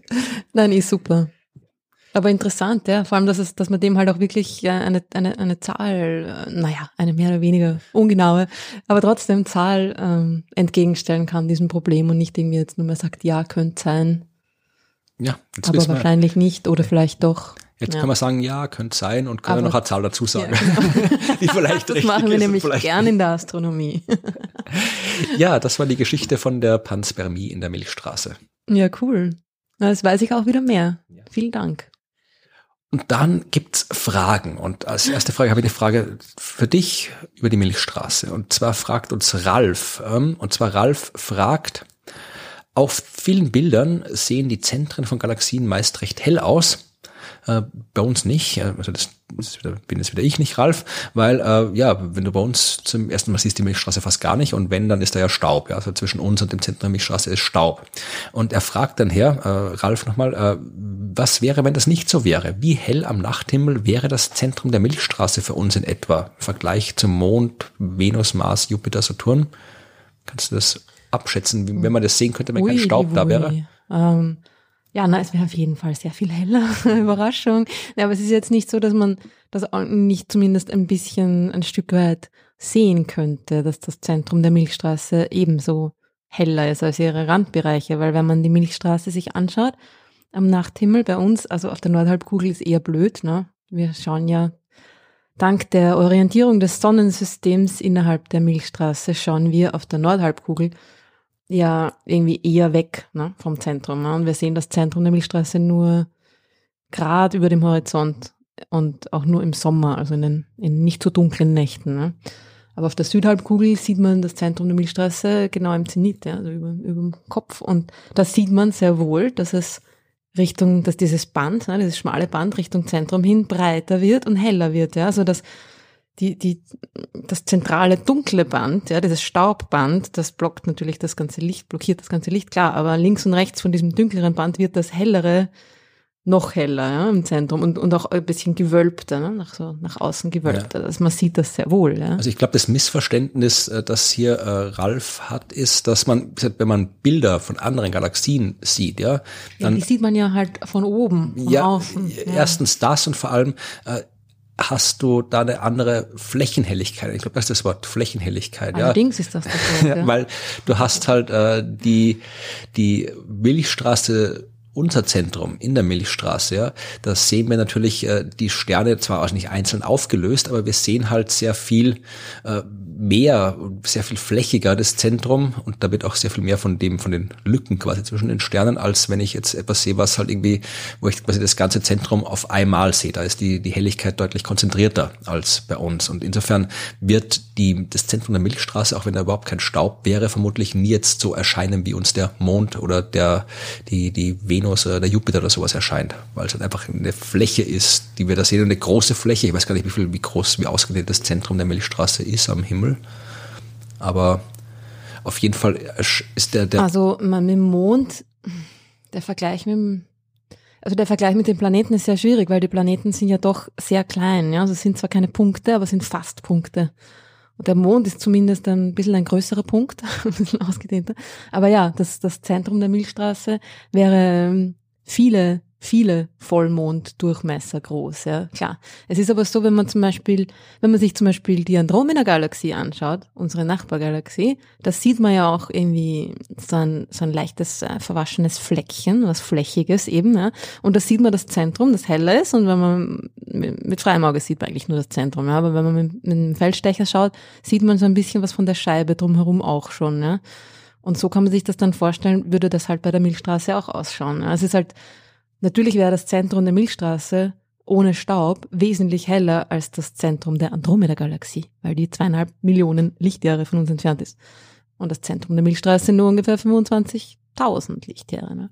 Aber es ist, ja, es wäre auf eine wesentlich größere Fläche verteilt, aber es wäre äh, sehr hell. Müsste man, müsste man sich ausrechnen, wie hell es wirklich wäre, aber vermutlich nicht so, wie wenn der Himmel mit Vollmonden gepflastert wäre. So hell wäre es dann doch nicht dann machst das bis zum nächsten Mal. Das mal vor. Hausübung. Hausübung, passt. Dann haben wir eine Frage von Kat und äh, eine fast ähnliche Frage von Armin. Und äh, Kat fragt, äh, sind, und sie bezieht sich auf die primordialen schwarzen Löcher, ja, sind primordiale schwarze Löcher wirklich weniger schwer als normale schwarze Löcher und warum finden wir sie nicht? Und äh, Armin wollte wissen, ob es quasi eine, eine, wie klein das kleinste schwarze Loch sein kann. Hui, die Hui. Schon wieder. Ja, also wir, wir haben es schon öfter erklärt. Leute stellen Fragen. Nein, das ist eine super Frage. Also die, die Sache mit den primordialen schwarzen Löchern, das wenn ich gleich mal die, die Erklärungshoheit an mich reißen darf. Bitte mach das. Ähm, die, die, die erste, äh, das erste Kennzeichen oder das, das definierende Kennzeichen von primordialen schwarzen Löchern ist, dass die eben primordial sind, also von Anfang an da waren, also im Urknall selbst oder eben ja, mini, mini, minimale Zeit also nach die, dem eigentlichen Urknall entstanden sind. Und das sind halt alle möglichen Größenordnungen von schwarzen Löchern wahrscheinlich entstanden, aber natürlich nicht die ganz riesigen, also die diese supermassiven, super, Entschuldigung, massereichen schwarzen Löcher in den Zentren von Galaxien, die sind äh, nicht primordial, ja, und die die die Sternleichen schwarzen Löcher, die sind auch nicht primordial, also das sind quasi die größeren. Das heißt, die primordialen sind vermutlich alle kleiner als ja, die diese können, Art, ja. müssen auch kleiner sein, weil, wie gesagt, die sind ja nicht irgendwie, das war nicht so, dass da irgendwie so ein Beutel schwarze Löcher irgendwo im Urknall gesteckt ist und die sind dann alle rausgeflogen, sondern, sondern es geht ja quasi darum, dass damals halt, äh, da gab's noch nix außer Energie und irgendwie ein bisschen so, so Elementarteilchen und äh, das hat halt alles äh, quantenmechanisch vor sich hin fluktuiert. Und äh, mal ist es halt dann in gewissen Raumbereichen dichter gewesen, die, die Energiedichte, in anderen Raumbereichen war sie weniger dicht. Und das hat, wie gesagt, alles äh, aufgrund der extremen Temperaturen und so weiter und aufgrund eben der Quantenmechanik so vor sich hin fluktuiert. Und rein durch Zufall, durch die quantenmechanischen, statistischen Zufälle, gab es halt auch, oder das ist die Theorie, ja, gab es äh, auch Bereiche, wo halt dann zufällig die Dichte so groß wurde, dass eben die nötige Dichte für ein schwarzes Loch erreicht ist, ja. Und das ist, wie gesagt, ein schwarzes Loch muss keine bestimmte Masse haben, sondern ein schwarzes Loch muss, da muss einfach nur ausreichend viel Masse auf ausreichend kleinen Raum sein. Ich kann auch ein schwarzes Loch genau, machen. Es geht um die Dichte. Ich kann auch ein schwarzes Loch machen, das ein Kilo schwer ist, ja. Da muss ich halt dieses eine Kilo wahrscheinlich irgendwie auf Elementarteilchengröße zusammenpressen, dass die Dichte hoch genug ist. Die Sonne Masse, also die Masse der Sonne müsste ich auf drei Kilometer zusammendrücken, damit die Dichte hoch genug ist. Und ja, und darum gibt's halt eben auch äh, primordiale schwarze Löcher, wenn es die gibt, die haben halt dann, keine Ahnung, die haben halt dann irgendwie 10 Kilo, 100 Kilo, 1000 Tonnen, also das sind ungefähr so die Größenordnungen, die es da geht. Man, es kann auch welche geben, die wirklich so, und das sind dann alles, sind Teilchen, also Elementarteilchen groß ist dann deren, deren ja. eigenes Horizont, ja. Und warum wir sie nicht gefunden haben, keine Ahnung, wir, vielleicht gibt es das nicht, das ist immer eine Möglichkeit, weil das ist. Es ist ja auch so, dass es die äh, nur unter ganz bestimmten Bedingungen überhaupt geben kann. Also wenn man von einem quasi äh, Bogstandard Durchschnittsurknall ausgeht, gibt es sie wahrscheinlich nicht. Das ist aber unter bestimmten Bedingungen, die ich jetzt auch nicht so genau kenne, muss ich zugeben, äh, eine Möglichkeit, dass es eben zur Bildung von diesen primordialen schwarzen Löchern gekommen sein könnte. Genau, und darum äh, suchen wir auch danach, weil dann könnte man einschränken, welche Urknallbeschreibungen richtig sind und welche falsch sind. Und wir würden besser verstehen, was damals passiert ist. Genau. Ist halt schwer zu finden, weil wie gesagt, so ein schwarzes Loch ist ja tendenziell schwer zu sehen. Selbst die großen sind schwer zu sehen und die kleineren noch schwer. Und äh, dann braucht man entsprechende Detektoren, die halt in der Lage wären, ja, das nachzuweisen. Und die haben wir, aber das ist halt, wie gesagt, die wir suchen danach, die sind schwer zu finden. Da muss man abwarten, ob man was findet, aber äh, warum wir sie nicht finden, ist halt kein, kein prinzipielles Problem. Also es ist nicht so, weil wir so blöd dafür wären oder sowas, sondern ja, weil es halt vielleicht nicht da sind. Das ist der Hauptgrund, warum wir sie vielleicht nicht finden. Ja, und äh, das war im Prinzip auch schon die Antwort auf das, was Armin gefragt hat. Er wollte einfach nur wissen, ja, wenn, wenn, wie klein ein schwarzes Loch sein kann, weil ja das schwarze Loch im Laufe der Zeit durch Hawking-Strahlung Energie verliert. Ja, und irgendwann ist ja, es halt... 10 hoch minus 34 Meter ist die. Ja, das ist halt die kleinstmögliche Länge im die, die Universum. Ja. von Dingen. Also, also ja, irgendwann, irgendwann ist das schwarze Loch halt weg. Ja, und davor ist es sehr klein, bevor es weg ist. Dann haben wir noch eine Frage, die äh, stammt aus dem September 2020, ja, nur um zu zeigen, dass wir auch die alten äh, Fragen uns noch anschauen, ja, weil wir so viele Fragen haben. Und Oder mit einem sehr, sehr schlechten Gewissen. Nein, aber es sind dann viel mehr Fragen, als wir schaffen. Aber äh, die stammt von Jürgen und er hat und, über die Parallelerde uns gefragt. Das ist so eine alte Theorie, äh, glaube ich teilweise sogar noch aus der Antike, dass es quasi eine zweite Erde gibt, die genau auf der anderen Seite der Sonne ist, okay. ja, und wir sie deswegen nicht sehen. Und ich glaube, wir haben, er schreibt, die Erklärung, die wir gegeben haben, hat ihm eingeleuchtet. Also haben wir das anscheinend schon mal beantwortet. Aber äh, da haben wir anscheinend über den Lagrange-Punkt geschrieben, also dass das quasi instabil ist, wenn da drüben eine, eine zweite Erde wäre, der ja. Punkt, wo die sein ich müsste. Ich glaube, du hast es auch mal erwähnt, wie jemand gefragt hat, äh, wegen dieser Planetendefinition des, des Bahnfreiräumens, so wie das funktioniert und, und dass das bei der Erde eben so ist, dass sie ihre Bahn quasi freigeräumt hat und darum auch das Ding auf der anderen Seite ja, aber jedenfalls hat äh, hier äh, Jürgen gefragt, ob das überhaupt gilt. Also ich habe dann wahrscheinlich über den Lagrange-Mechanismus gesprochen und die Lagrange-Punkte. Also ja, da redest du sehr gern darüber. Ja, das ist auch wichtig. Also das ist ja wie, da wird zum Beispiel auch das, das James, James Webb, Webb wird auch ja. in einem Lagrange-Punkt. Also Lagrange-Punkte sind, wenn man zwei große Himmelskörper hat, also sowas wie die Erde und die Sonne, dann gibt's fünf Punkte in der Umgebung dieser Himmelskörper, wo sich alle wirkenden Kräfte gegenseitig aufheben. Und da kann ich halt dann irgendwie ein Teleskop oder eine Raumstation oder was auch immer hinstellen und muss mich nicht mehr so extrem um Bahnänderungen und sowas kümmern. Ja, also das, mhm. das ist energiesparend, vereinfacht gesagt. Gibt noch andere Gründe, warum das gut ist, aber das ist einer der Gründe. Und äh, so eine Gegenerde müsste halt dann auch in so einem Lagrange-Punkt sein. Und äh, in einem instabilen Lagrange-Punkt. Das heißt, da würden schon kleinste Abweichungen äh, reichen, dass der im Laufe der Zeit rausdriftet langsam und da halt die Gegenerde vermutlich im Gegensatz zu einem Teleskop keinen Antrieb hat, den man dann ab und zu einschaltet, um sie wieder zurückzuschieben, wäre die schon längst irgendwo hinter der Sonne aufgetaucht. Ja. ja. Und da hat ähm, Jürgen jetzt gefragt, gilt das überhaupt, ähm, wenn die zweite Erde genauso schwer ist wie die erste. Das hat natürlich einen Punkt, ja, weil der Lagrange-Mechanismus gilt eigentlich streng mathematisch genommen nur, wenn das Objekt im Lagrange-Punkt keine Masse hat. Mhm und äh, beziehungsweise eine verschwindend kleine Masse hat. Äh, wenn das Objekt im Lagrange-Punkt genauso groß ist wie eins der Objekte äh, außenrum, dann weil dann wären wir ja auch im Lagrange-Punkt dieses an, dieser äh, anderen ja, Erde. Ja, das ist dann wieder eine andere Konfiguration. Aber es auf jeden Fall funktioniert dann diese ganzen Stabilitätskriterien nicht mehr. Aber das hat äh, Jürgen recht, recht gehabt, aber es ändert dann nichts an der Situation, dass nämlich dieser Punkt da hinten nicht stabil wäre. Ja, also mhm. das wird nicht funktionieren. Und äh, abgesehen davon, also wir, wir sind ja schon oft genug da durch die Gegend geflogen. Wir haben die Sonne, wir haben schon von oben auf Sonnensystem geguckt. Also wir hätten die so oder so gefunden. Also gibt's nicht. Eine Frage von Jens haben wir noch. Und zwar bezieht sie sich auf den Podcast, den du ohne mich machst, ja. Haha. ja, äh, du redest ja mit Holger äh, regelmäßig über Astronomie und hast in der letzten Folge über Gravitationswellen gesprochen und erwähnt, dass äh, die Gravitationswelle, die man als erstes nachgewiesen hat, aus der Kollision von zwei schwarzen Löchern stammt mhm. und dass dabei eine Energie frei wurde, die 30 Sonnenmassen entspricht. Das heißt, bei dieser Kollision wurden 30, also wurde eine Materienmenge. drei waren's. Drei? Ja. Okay, also hier steht 30. Na, das eine schwarze Loch war 30, das andere war 35 und dann sind die beiden kollidiert und es ist ein schwarzes Loch mit 62 Sonnenmassen quasi ah, ja, ja, also rausgekommen. Das heißt, es sind drei Sonnenmassen, drei Sonnenmassen übrig geblieben, also übrig geblieben, fehlen. Ne? Und die sind natürlich in, in die Gravitationswellen hineinge. Dann habe ich das worden. falsch vorgelesen. Auf jeden Fall fragt uns Jens, oder dich fragt Jens in dem Fall, ähm, dass, du hast gesagt, da ist mehr Energie freigesetzt worden, als alle Sterne im beobachtbaren Universum abgestrahlt haben in irgendwie dem mhm. Zeitraum oder 50 mhm. Mal mehr der, Energie. Ja, ja. Und jetzt wollte er gerne wissen, äh, was hätte das für Auswirkungen, wenn sowas in unserer Milchstraße passiert? Äh, naja, ähm, äh, keine. Also äh, kommt drauf an, wo in unserer Milchstraße.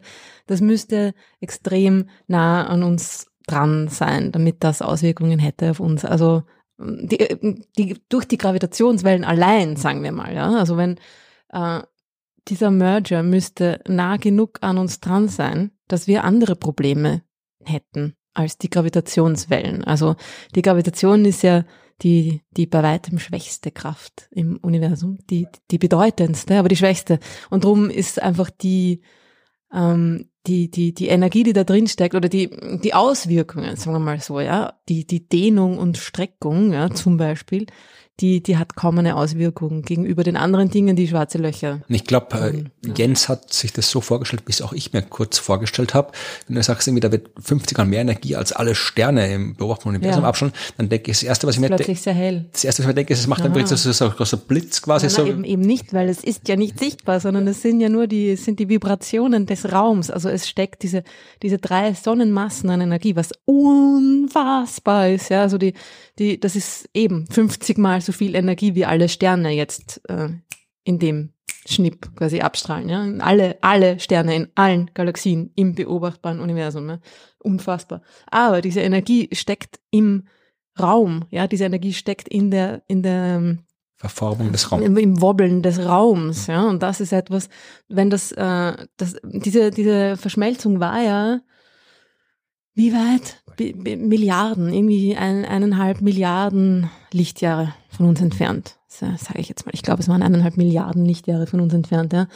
Und wenn das jetzt äh, eine, ein, ein, eineinhalb Lichtjahre, also eine Milliarde Mal näher an uns dran stattgefunden hätte, haben wir das irgendwann mal, irgendwann mal genauer angeschaut, dann wäre die, die Verschiebung, die diese Gravitationswelle verursacht, irgendwie ähm, ein, ein, ein na, ich kann mich nicht mehr erinnern. Ja, also dann wäre es halt nicht irgendwie das hundert, das tausendstel Durchmesser von einem Atomkern, sondern keine Ahnung, irgendwie das, das Durchmesser von einem Atomkern oder so. Irgendwie so. ja. Genau. Also Aber immer noch nicht merkbar. Ja. Ähm, ich habe mir gedacht, ich kann diese Zahl jetzt da irgendwie spontan aus meinem Hirn heraus pflücken, aber ich schaff's doch nicht. Äh, genau, aber man kann sich das eigentlich ganz leicht auch ausrechnen. Das ist die nächste Hausaufgabe für mich. Es wäre auf jeden Fall so, dass es dann, ähm, dass es immer noch auf jeden Fall unmerkbar wäre, dass es nicht, dass es uns nicht quasi stauchen und, und strecken würde. Genau, also weil diese Energie nicht irgendwie da blitzt oder strahlt oder sonst irgendwas, sondern einfach nur den Raum verformt. Genau. Und man braucht viel Energie, um den Raum zu verformen, weil der Raum schwer zu verformen ist. So ist es. Ja, also würden wir nichts merken, Jens. Und das sind. Aber coole Frage, danke. Ja. Jetzt kommt Neues von der Sternwarte und deswegen sitzt jetzt auch Evi mit uns am Tisch. Hallo. Hallo. Und wir reden über das, was in der Sternwarte neu passiert ist, äh, studienmäßig nix, weil das Semester noch nicht angefangen hat. Voll langweilig, gell? Aber wir setzen das fort, was wir in der letzten Folge gehabt haben. Da haben wir über Science Fiction und Astronomie gesprochen ein sehr diskussionsfreudiges Thema, was sich herausgestellt hat. Also ich habe viel Zuspruch bekommen, also auch viele andere haben Deep Space Nine für die beste Science-Fiction-Serie gehalten. Ja, den hast du, haben sie dir persönlich geschrieben oder was? Ja, ja, ja, tatsächlich. Ah, ah echt? haben sie sich nicht getraut vor uns oder was? Ich habe Instagram-Nachrichten bekommen, ich habe äh, auf Telegram jemand gesagt, also ich habe E-Mails bekommen. Also es ist, es ist eindeutig, dass Deep Space Nine die beste Serie ist. Da könnt ihr machen, was ihr wollt. Also persönliche Nachrichten, das ist nicht nachprüfbar. Da lasse ich mich jetzt nicht drauf ein. Ja, also ich, das spammt ruht zu mit äh, Deep Space Nine Lob. Genau, das ist genau das, was ich noch brauchen kann. Science Fiction ist auch in gewisser Weise Kunst. Das ist sicher ist das in gewisser Weise. Ja, und deswegen Eine Kunstform. reden wir über Kunst, denn du hast äh, im Gegensatz zu mir und Ruth warst du auf der Sternwarte kürzlich und hast dort Kunst gesehen. Ja, richtig. Also ich war auf der Sternwarte letzte Woche und äh, zwar war dort eine Kunstausstellung, also eine Vernissage ähm, von einer Hörerin des Podcasts, die hat mich eingeladen. Ähm, die ist nämlich auch sehr ähm, Astronomie interessiert. Die wird jetzt auch tatsächlich Astronomie zu studieren beginnen. Also wir haben uns da länger ausgetauscht und ähm, ja, ich, weiß, ich möchte jetzt nicht sagen, dass ich sie überzeugt habe, aber vielleicht habe ich sie inspiriert oder ähm, zumindest geholfen, eine Entscheidung für sich zu mhm. finden. Und sie ist aber eigentlich Künstlerin und ähm, ja, und sie verbindet das, finde ich, sehr schön, also dieses ähm, Astronomie-Thema, wissenschaftliche Thema mit der Kunst. Und ja, und es ist jetzt ermöglicht worden, dass sie eine Ausstellung in der Sternwarte, also in der Universität Sternwarte, machen konnte. Und was gab es da zu sehen? Äh, war sehr spannend. Also es war in der ähm, Ost- und Westkuppel von der Universität Sternwarte und ähm, so Ja, es war sehr abstrakt auch. Also es lässt sich schwer in, in Worte wieder zu, zu fassen, also wieder zu wiederzugeben. Ähm, es waren, äh, also von den Formaten her fand ich es mal sehr äh, spannend, weil sie da die, ähm, die Fensterformen kopiert hat. Also es waren jetzt eben keine normalen rechteckigen oder quadratischen Bilder, sondern sie hatten eben so eine Fensterform, also oben so abgerundet. Und, ähm, und da war eben in der einen äh, Kuppel waren es mehr so organische Bilder, also die mehr eben so was Körperliches hatten und in der anderen Kuppel war es dann mehr sphärisch. Also da gab es dann mehr so Art wie Planeten, Bubbles mäßig. Mhm. Das war sehr sphärisch, ähm, sehr schön auch von den Farbübergängen. Und ja, ich fand es halt echt spannend, wie das halt architektonisch natürlich auch eingebunden war. Dann also eben so dieses Wissenschaftliche in der Sternwarte, in der Kuppel und dann gleichzeitig die Bilder daneben. Das war schon sehr, sehr spannend. Also ich habe super gefunden, ja. Äh, läuft die noch? Können wir, sollen wir die Hörerschaft darauf hinweisen? Oder? Nein, leider nicht. Das ist schon vorbei. Es war auch nur vier oder fünf Tage. Es war letzte Woche. Ja, ja Pech gehabt. Aber vielleicht finden wir was zum Verlinken. Genau. Also ich war auf der Vinissage, nämlich ich habe dann sogar noch Sekt bekommen. Den richtigen Zeitpunkt gefunden. Ja, also es, ich bin ja generell kein Freund der Meinung, dass irgendwie Kunst und Wissenschaft sich gegenüberstehen würden oder in Widerspruch stehen würden. Also ich finde das super. Behauptet das jemand? Also es gibt schon immer wieder mal, dass, äh, ob jetzt äh, die Wissenschaft quasi der Kunst, äh, der Natur, dass das Schöne nimmt und so weiter, dass nur die Kunst das Schöne einfangen kann. Da gibt es ja dieses berühmte Zitat und die Geschichte von Richard äh, Feynman, der erzählt von äh, irgendeinem Künstlerfreund, der sagt hat, ja, irgendwie die, die Wissenschaft nimmt, wenn die, wenn die äh, eine Rose beschreibt, ja, und erklärt, wie die Rose funktioniert und wie die Rose blüht und wie die Chemie in der Rose abläuft und alles, dann, dann nimmt, nimmt die Wissenschaft der Rose den Zauber. Und ähm, noch früher gab's ähm, das war Unweaving the Rainbow, das ist so ein langes äh, Gedicht, ich glaube von Keats oder Yates oder irgend so Engländer halt, der halt im Wesentlichen sich darauf bezogen hat, dass Isaac Newton das Licht erklärt hat. Und dann hat er gesagt, irgendwie hier Newton hat jetzt quasi halt den, den, den, Regenbogen entzaubert. Also das ist schon ein Vorwurf, der immer wieder mal kommt. Und äh, Richard Feynman hat das eigentlich sehr schön gesagt, er hat darauf geantwortet, er kann das absolut nicht nachvollziehen, was der Freund da will, weil äh, für ihn kommt immer nur Schönheit dazu. Also die Rose wird nicht weniger schön, wenn man mehr darüber weiß. Es wird einfach immer nur schöner, wenn man mehr darüber weiß. Ich lese gerade eine sehr, sehr schöne Biografie von äh, Wilhelm und Caroline Herschel, also über die beiden. Ich habe sie nicht geschrieben, sondern über die beiden. Und die war der äh, wirklich Herschel, der den Uranus entdeckt hat und Caroline Herschel auch eine ganz wichtige Astronomin. Und ich bin schon irgendwie 70 Seiten drin und noch machen, noch ist alles noch keine Astronomie vorgekommen, weil Herschel irgendwie Musiker war. Und momentan mhm. kämpft er sich gerade durch England auf dem Suche nach einem Job als äh, Fixanstellung als Musiker. Ja, also es gibt ganz, ganz viele äh, auch Wissenschaftler, Wissenschaftlerinnen, die nebenbei Kunst machen, die und nicht jetzt einfach nur so halt irgendwie Bilder malen oder am Klavier rumklimpern, sondern die wirklich auch ernsthaft ähm, äh, die äh, auftreten als Musikerinnen oder äh, Bilder verkaufen. Also die Verbindungen gibt schon. Wenn ich persönlich habe das nie gehabt, bin ich künstlerisch begabt, aber ich verstehe vollkommen, dass Wissenschaft Kunst inspirieren kann und umgekehrt. Ich glaube auch, dass sich das gegenseitig befruchtet. Beziehungsweise habe ich schon oft gelesen, dass äh, sehr viele Wissenschaftler und Wissenschaftlerinnen eher musisch begabt sind auch. Also gerade mit dem musischen Talent ähm, dürfte es da irgendeine Verbindung geben. Ich bin auch musisch überhaupt nicht talentiert. Bei mir ist das, glaube ich, auch eher das vielleicht ein visuelles Talent. Ja, wenn, vielleicht Musik, wenn Musik und zumindest Naturwissenschaft, Musik und Mathematik haben halt beide das sehr formales Element und Musik ist in, um, im, im Fundament mathematisch. Die ganzen, ganze musikalische Struktur ist mathematisch. Also es wundert mich jetzt nicht, dass da Star-Verbindungen gibt, aber äh, ich ja, bist du musikalisch, Ruth? Äh, ähm, theoretisch schon, ja. Was heißt das? Mit theoretisch bin ich auch sehr viel. Äh, ja, ich war als Kind schon, da war ich schon begabt, ja. Ich habe immer Lieder gespielt, die ich äh, ja, aus dem Radio als kind, gehört habe, auf Weingläsern, die ich mir selbst mit Wasser gefüllt habe und gestimmt habe und und irgendwann hat, meine Mutter das mal gehört, weil ich, ich habe das natürlich nur gemacht, wenn niemand daheim war. weil mir war das irgendwie unangenehm. Und meine Mutter hat das dann irgendwann mal gehört und hat gemeint, das Kind muss in die Musikschule. Und dann habe ich ein Jahr Geige gelernt und habe aber nie Noten lesen gelernt, weil das der Aufwand war mir zu viel. Und ich habe immer alles auswendig gespielt und meine Geigenlehrerin hat das nicht eingesehen und wollte mich dazu zwingen, Noten lesen zu lernen und hat das auf sehr uneinfühlsame Art und Weise getan. Und dann habe ich wieder aufgehört damit.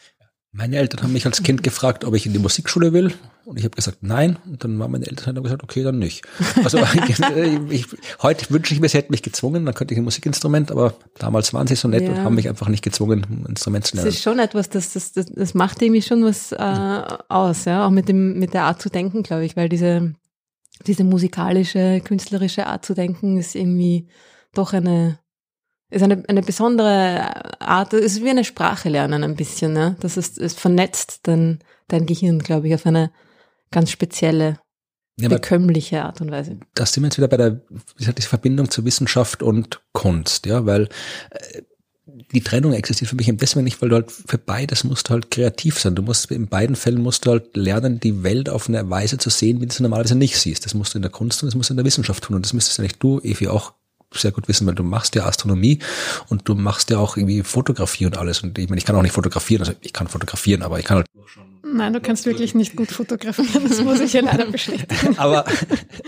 ich bin jedes Mal erstaunt. Aber auch da, gerade diese Kunst und bei der bildenden Kunst genauso, da musst du auch lernen, auf eine spezielle Art und Weise auf die Welt zu schauen. Ja, ich meine, im wissenschaftlichen Blick bist du halt eingeschränkt, weil du halt dich an der Realität orientieren musst, aber du musst trotzdem kreativ sein und gerade in der Astronomie musst kreativ sein, weil halt wir, wir halt es viel schwieriger haben als die ganzen anderen Wissenschaften, die da irgendwie Zeug angreifen und abwägen und aufschneiden und was auch immer machen können. Wir können nur schauen und müssen uns über kreative Wege Informationen rauskriegen. Aber ich glaube schon, dass da diese, dieses kreative Element in der Kunst nicht weniger relevant ist als in der Wissenschaft. Ja, schon. Ähm, ich überlege jetzt gerade, also ähm, ich glaube, also ich, ich muss jetzt gerade auf mich ein bisschen ähm, übertragen.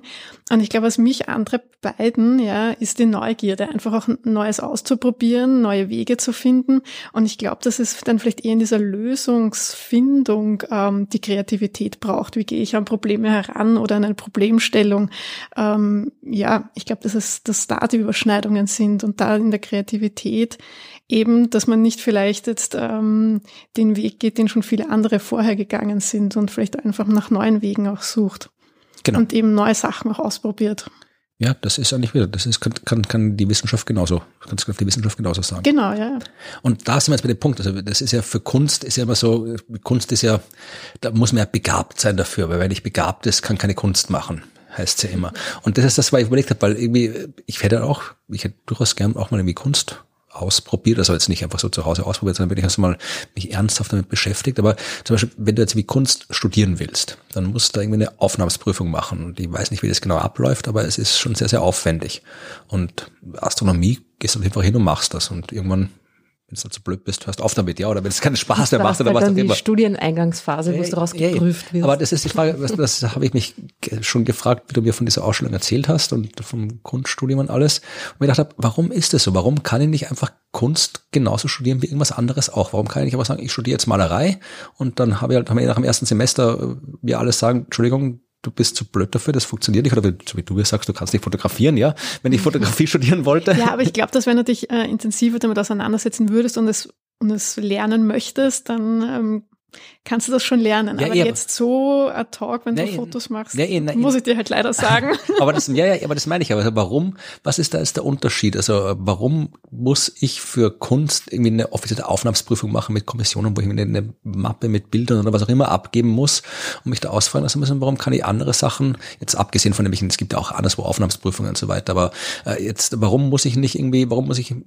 nicht meine Begabung für Astronomie nachweisen? Ich, finde es eh gut, dass es, dass man das nicht muss, weil äh, wenn ich die Nachweis hätte müssen, dann wäre ich kein Astronom heute, weil ich habe das erst erst festgestellt währenddessen, wie cool es ist und dass ich es gut kann. Aber warum? Was ist das an der Kunst das Besondere, dass man da die Begabung nachweisen muss, bevor man studieren darf, oder ist da eigentlich gar nichts Besonderes? Ja, ich denke mal, vielleicht geht es einfach darum, dass äh, viel mehr Leute gern Kunst studieren würden als Astronomie. Ja, eh, aber es macht ja nichts. Also es Und dass halt die, die Plätze an der Universität dementsprechend begrenzt sind, gerade wenn es um irgendwie ähm, bildende und so weiter Künste geht, weil da brauchst du ja einen Platz dafür und bei Musik genauso brauchst du irgendwie. Naja, Astronomie Probe, kann ja auch nicht irgendwie Besenkammer machen. Raum im Orchester oder so. Ja, aber irgendwie, es wollen halt irgendwie jedes Jahr, keine Ahnung, 100 Leute Astronomie studieren und ich denke mal, an Kunstunis sind die Plätze wesentlich begehrter. Mhm. Die Klassen sind auch sehr klein. Also ja. ich habe mit der Künstlerin eben auch gesprochen, auch über die Aufnahmeprüfung. Und die sind irgendwie so 30 Leute in einer Klasse oder einem Jahrgang eben. Und ähm, sie hat schon gesagt, also bei der Aufnahmeprüfung, sie wollen das Talent schon sehen. Also da geht es gar nicht darum, dass du eine technisch perfekte Mappe ablieferst und da irgendwie so beweist, du kannst schon super toll zeichnen, sondern sie wollen das Talent sehen. Und da habe ich mir halt auch, habe mich eben auch gefragt, ja, wie, wie sie das dann beurteilen wollen auch oder wie man das dann genau sieht, ja, wer allem, jetzt wirklich Talent hat. Vor allem implizit äh, heißt es ja, dass eben man davon ausgeht, dass jemand Talent hat oder nicht hat. Ja, und wenn ich es nicht habe, dann kann ich es auch nicht kriegen, weil sonst würden sie mich ja nehmen und schauen, dass ich irgendwie mein Talent entwickeln kann. Also du kannst anscheinend nur dann Kunst studieren, wenn du irgendwas hast, was auch immer, aber nicht jetzt so wie das. Ja. Wenn, wenn mich irgendjemand, wenn, wenn mich nach der Schule, wenn ich da irgendwie eine Prüfung machen hätte müssen oder irgendwie was anderes, um nachzuweisen, dass ich gut in Astronomie bin. Ich hätte vielleicht mein Interesse an der Astronomie nachweisen können. Das definitiv. Aber jetzt irgendwie mein Talent für Mathematik zum Beispiel nicht. Ich war der schlechteste in Mathe in der Klasse. Ich bin bei der ersten Matheprüfung auf der Uni durchgefallen und trotzdem habe ich die mathematische Astronomie zu meinem Arbeitsgebiet gemacht, ja, weil ich halt mein Talent dafür erst danach entdeckt habe durch die Beschäftigung mit dem Thema. Und ich frage mich, wie ich ein Talent in der Kunst entdecken kann, wenn ich mich nicht damit beschäftige. Also beziehungsweise muss ich das irgendwie machen, bevor ich das studieren kann. Also ich muss mein Talent dann quasi allein entdecken. Und wenn ich es dann mal gefunden habe, dann kann ich mal zur Uni hinmarschieren und sagen, hier, jetzt würde ich es gerne studieren. Ja, dann musste ich schon beweisen eigentlich. Ja, ja. aber das finde ich unfair. Also ich glaube, es liegt irgendwie generell vielleicht auch daran, dass dieses diese Beurteilung in der Kunst so, dass das hätte ich auch machen können. Ne? Das kann ja jeder dass die sehr allgegenwärtig ist. Das ist irgendwie, ich meine, in der Astronomie vielleicht ähm, von, von all den Naturwissenschaften vielleicht auch noch am ehesten, mir geht's in die Richtung, aber das ist halt, ähm, dass dieses, dieser Nachweis daher kommt, dass viele Leute halt immer noch das Gefühl haben, in der Kunst muss man was können, kommt ja auch vom ja, eh, aber drum lernt die Kunst, ja. Und dass es aber eigentlich viel mehr darum geht, dass man etwas zu sagen hat und eine Idee hat oder auf etwas aufmerksam machen will vielleicht oder dass man, dass man einfach etwas erzeugen will, etwas verursachen will in Leuten, irgendeine Art von Reaktion, irgendeine Beschäftigung mit einem Thema, dass, dass es eigentlich darum geht in der Kunst und nicht so sehr um das, kann ich schön zeichnen. Ne? Aber das ist halt so diese altmodische Herangehensweise an die Kunst, Ne? Ich muss malen können. Und dann kommt jemand daher und macht Fotografieren, ja. Äh, das ist auch für vollkommen überschätzt. Moderne Kunst und sagt so, ja, aber das schaut aus, als hätte das ein Fünfjähriger gezeichnet. So, ja, aber auf die Idee muss man mal kommen. Das ist eigentlich die Kunst an der Kunst. Ja. Genau. Ja. Wobei, wie würde dann so ein Talentetest aussehen in der Astronomie? Weiß ich nicht. Ich will ja, ich will den ja gar nicht, den Talentetest. Naja.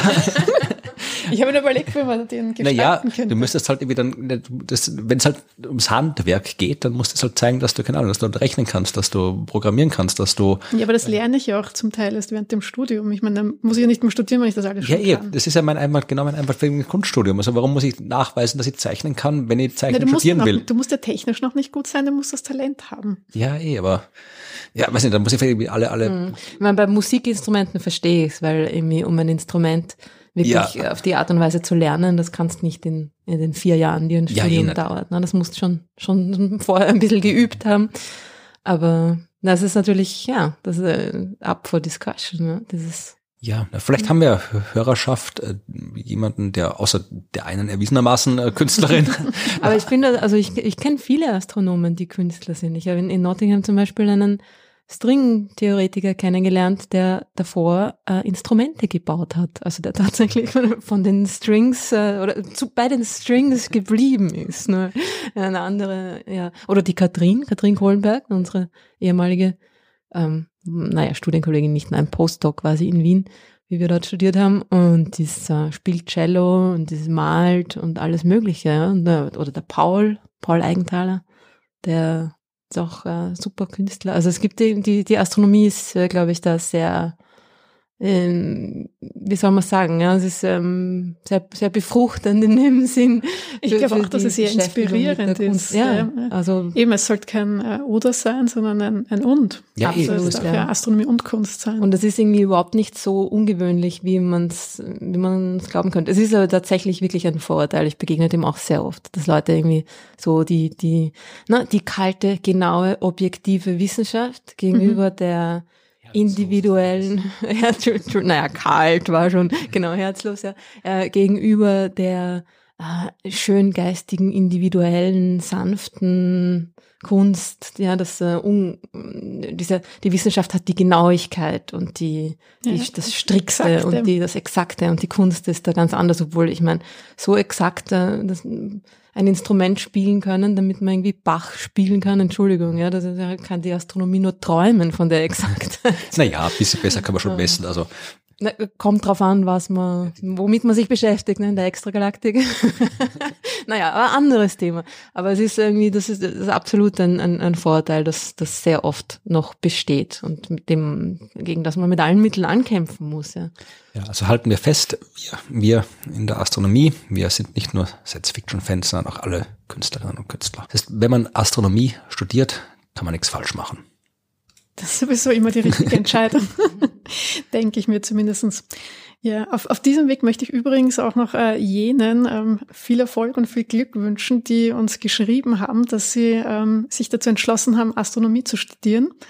Und das freut mich ganz besonders, ähm, wenn wir da vielleicht unterstützen unterstützen konnten zur Entscheidungsfindung und finde ich ganz toll. Also ich weiß, dass das ein großer Schritt ist ähm, für jeden und jede, die diese Entscheidung getroffen hat, vor allem wenn man eben schon mitten im Berufsleben steht.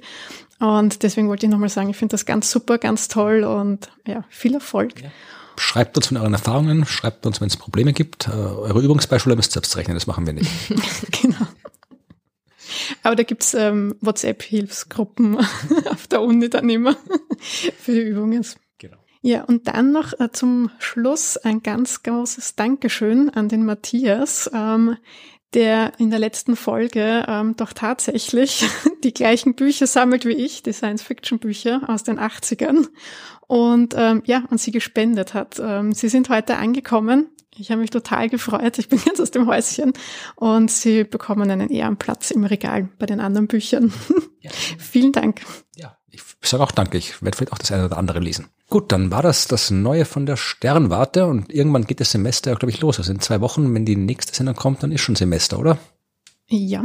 Na schau, dann. Jetzt wird's da, ernst. Ja, dann schauen wir, was es dann tatsächlich im neuen Semester gibt. Und bis dahin bleibt uns noch, uns bei denen zu bedanken, die uns unterstützt haben. Nicht nur mit sehr, sehr schönen Bücherpaketen, sondern auch mit schnödem Geld. Das hilft uns auch immer, weil das kostet auch ein bisschen was, das hier zu produzieren. Das heißt, wir freuen uns über eure Spenden und die habt ihr uns wieder gegeben, nämlich per PayPal. Und zwar hat uns David eine schöne Summe gespendet. Vielen Dank. Dirk ebenfalls. Auch vielen Dank. Matthias hat uns was gespendet. Sophia, Manfred und Markus. Die haben uns per PayPal Spenden überwiesen. Per Steady und Patreon kann man uns auch was überweisen. Das hat äh, seit der letzten Sendung niemand gemacht, aber vielleicht macht das immer wieder wer. Dann bedanken wir uns auch dafür. Und ansonsten bedanken wir uns, wenn ihr uns hört, wenn ihr uns Fragen schickt, was ihr an fragen.dasuniversum.at machen könnt. Wenn ihr uns einfach so was schreiben wollt, zum Beispiel wie es euch beim Studium geht, beim Fotografieren, bei der Kunst, beim Bücherlesen, was auch immer, dann schreibt das an hello at dasuniversum.at. Wenn ihr den Podcast irgendwo hört, dann bewertet ihn gut. Äh, schlecht braucht ihr nicht machen.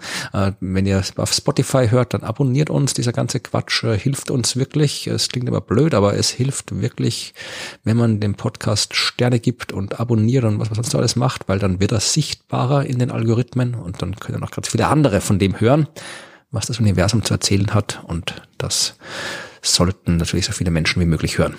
Absolut. Mit diesen Worten. und bis es wieder was zu hören gibt, nämlich in zwei Wochen, verabschieden wir uns und sagen bis zum nächsten Mal. Tschüss. Bis Zuhören. Tschüss.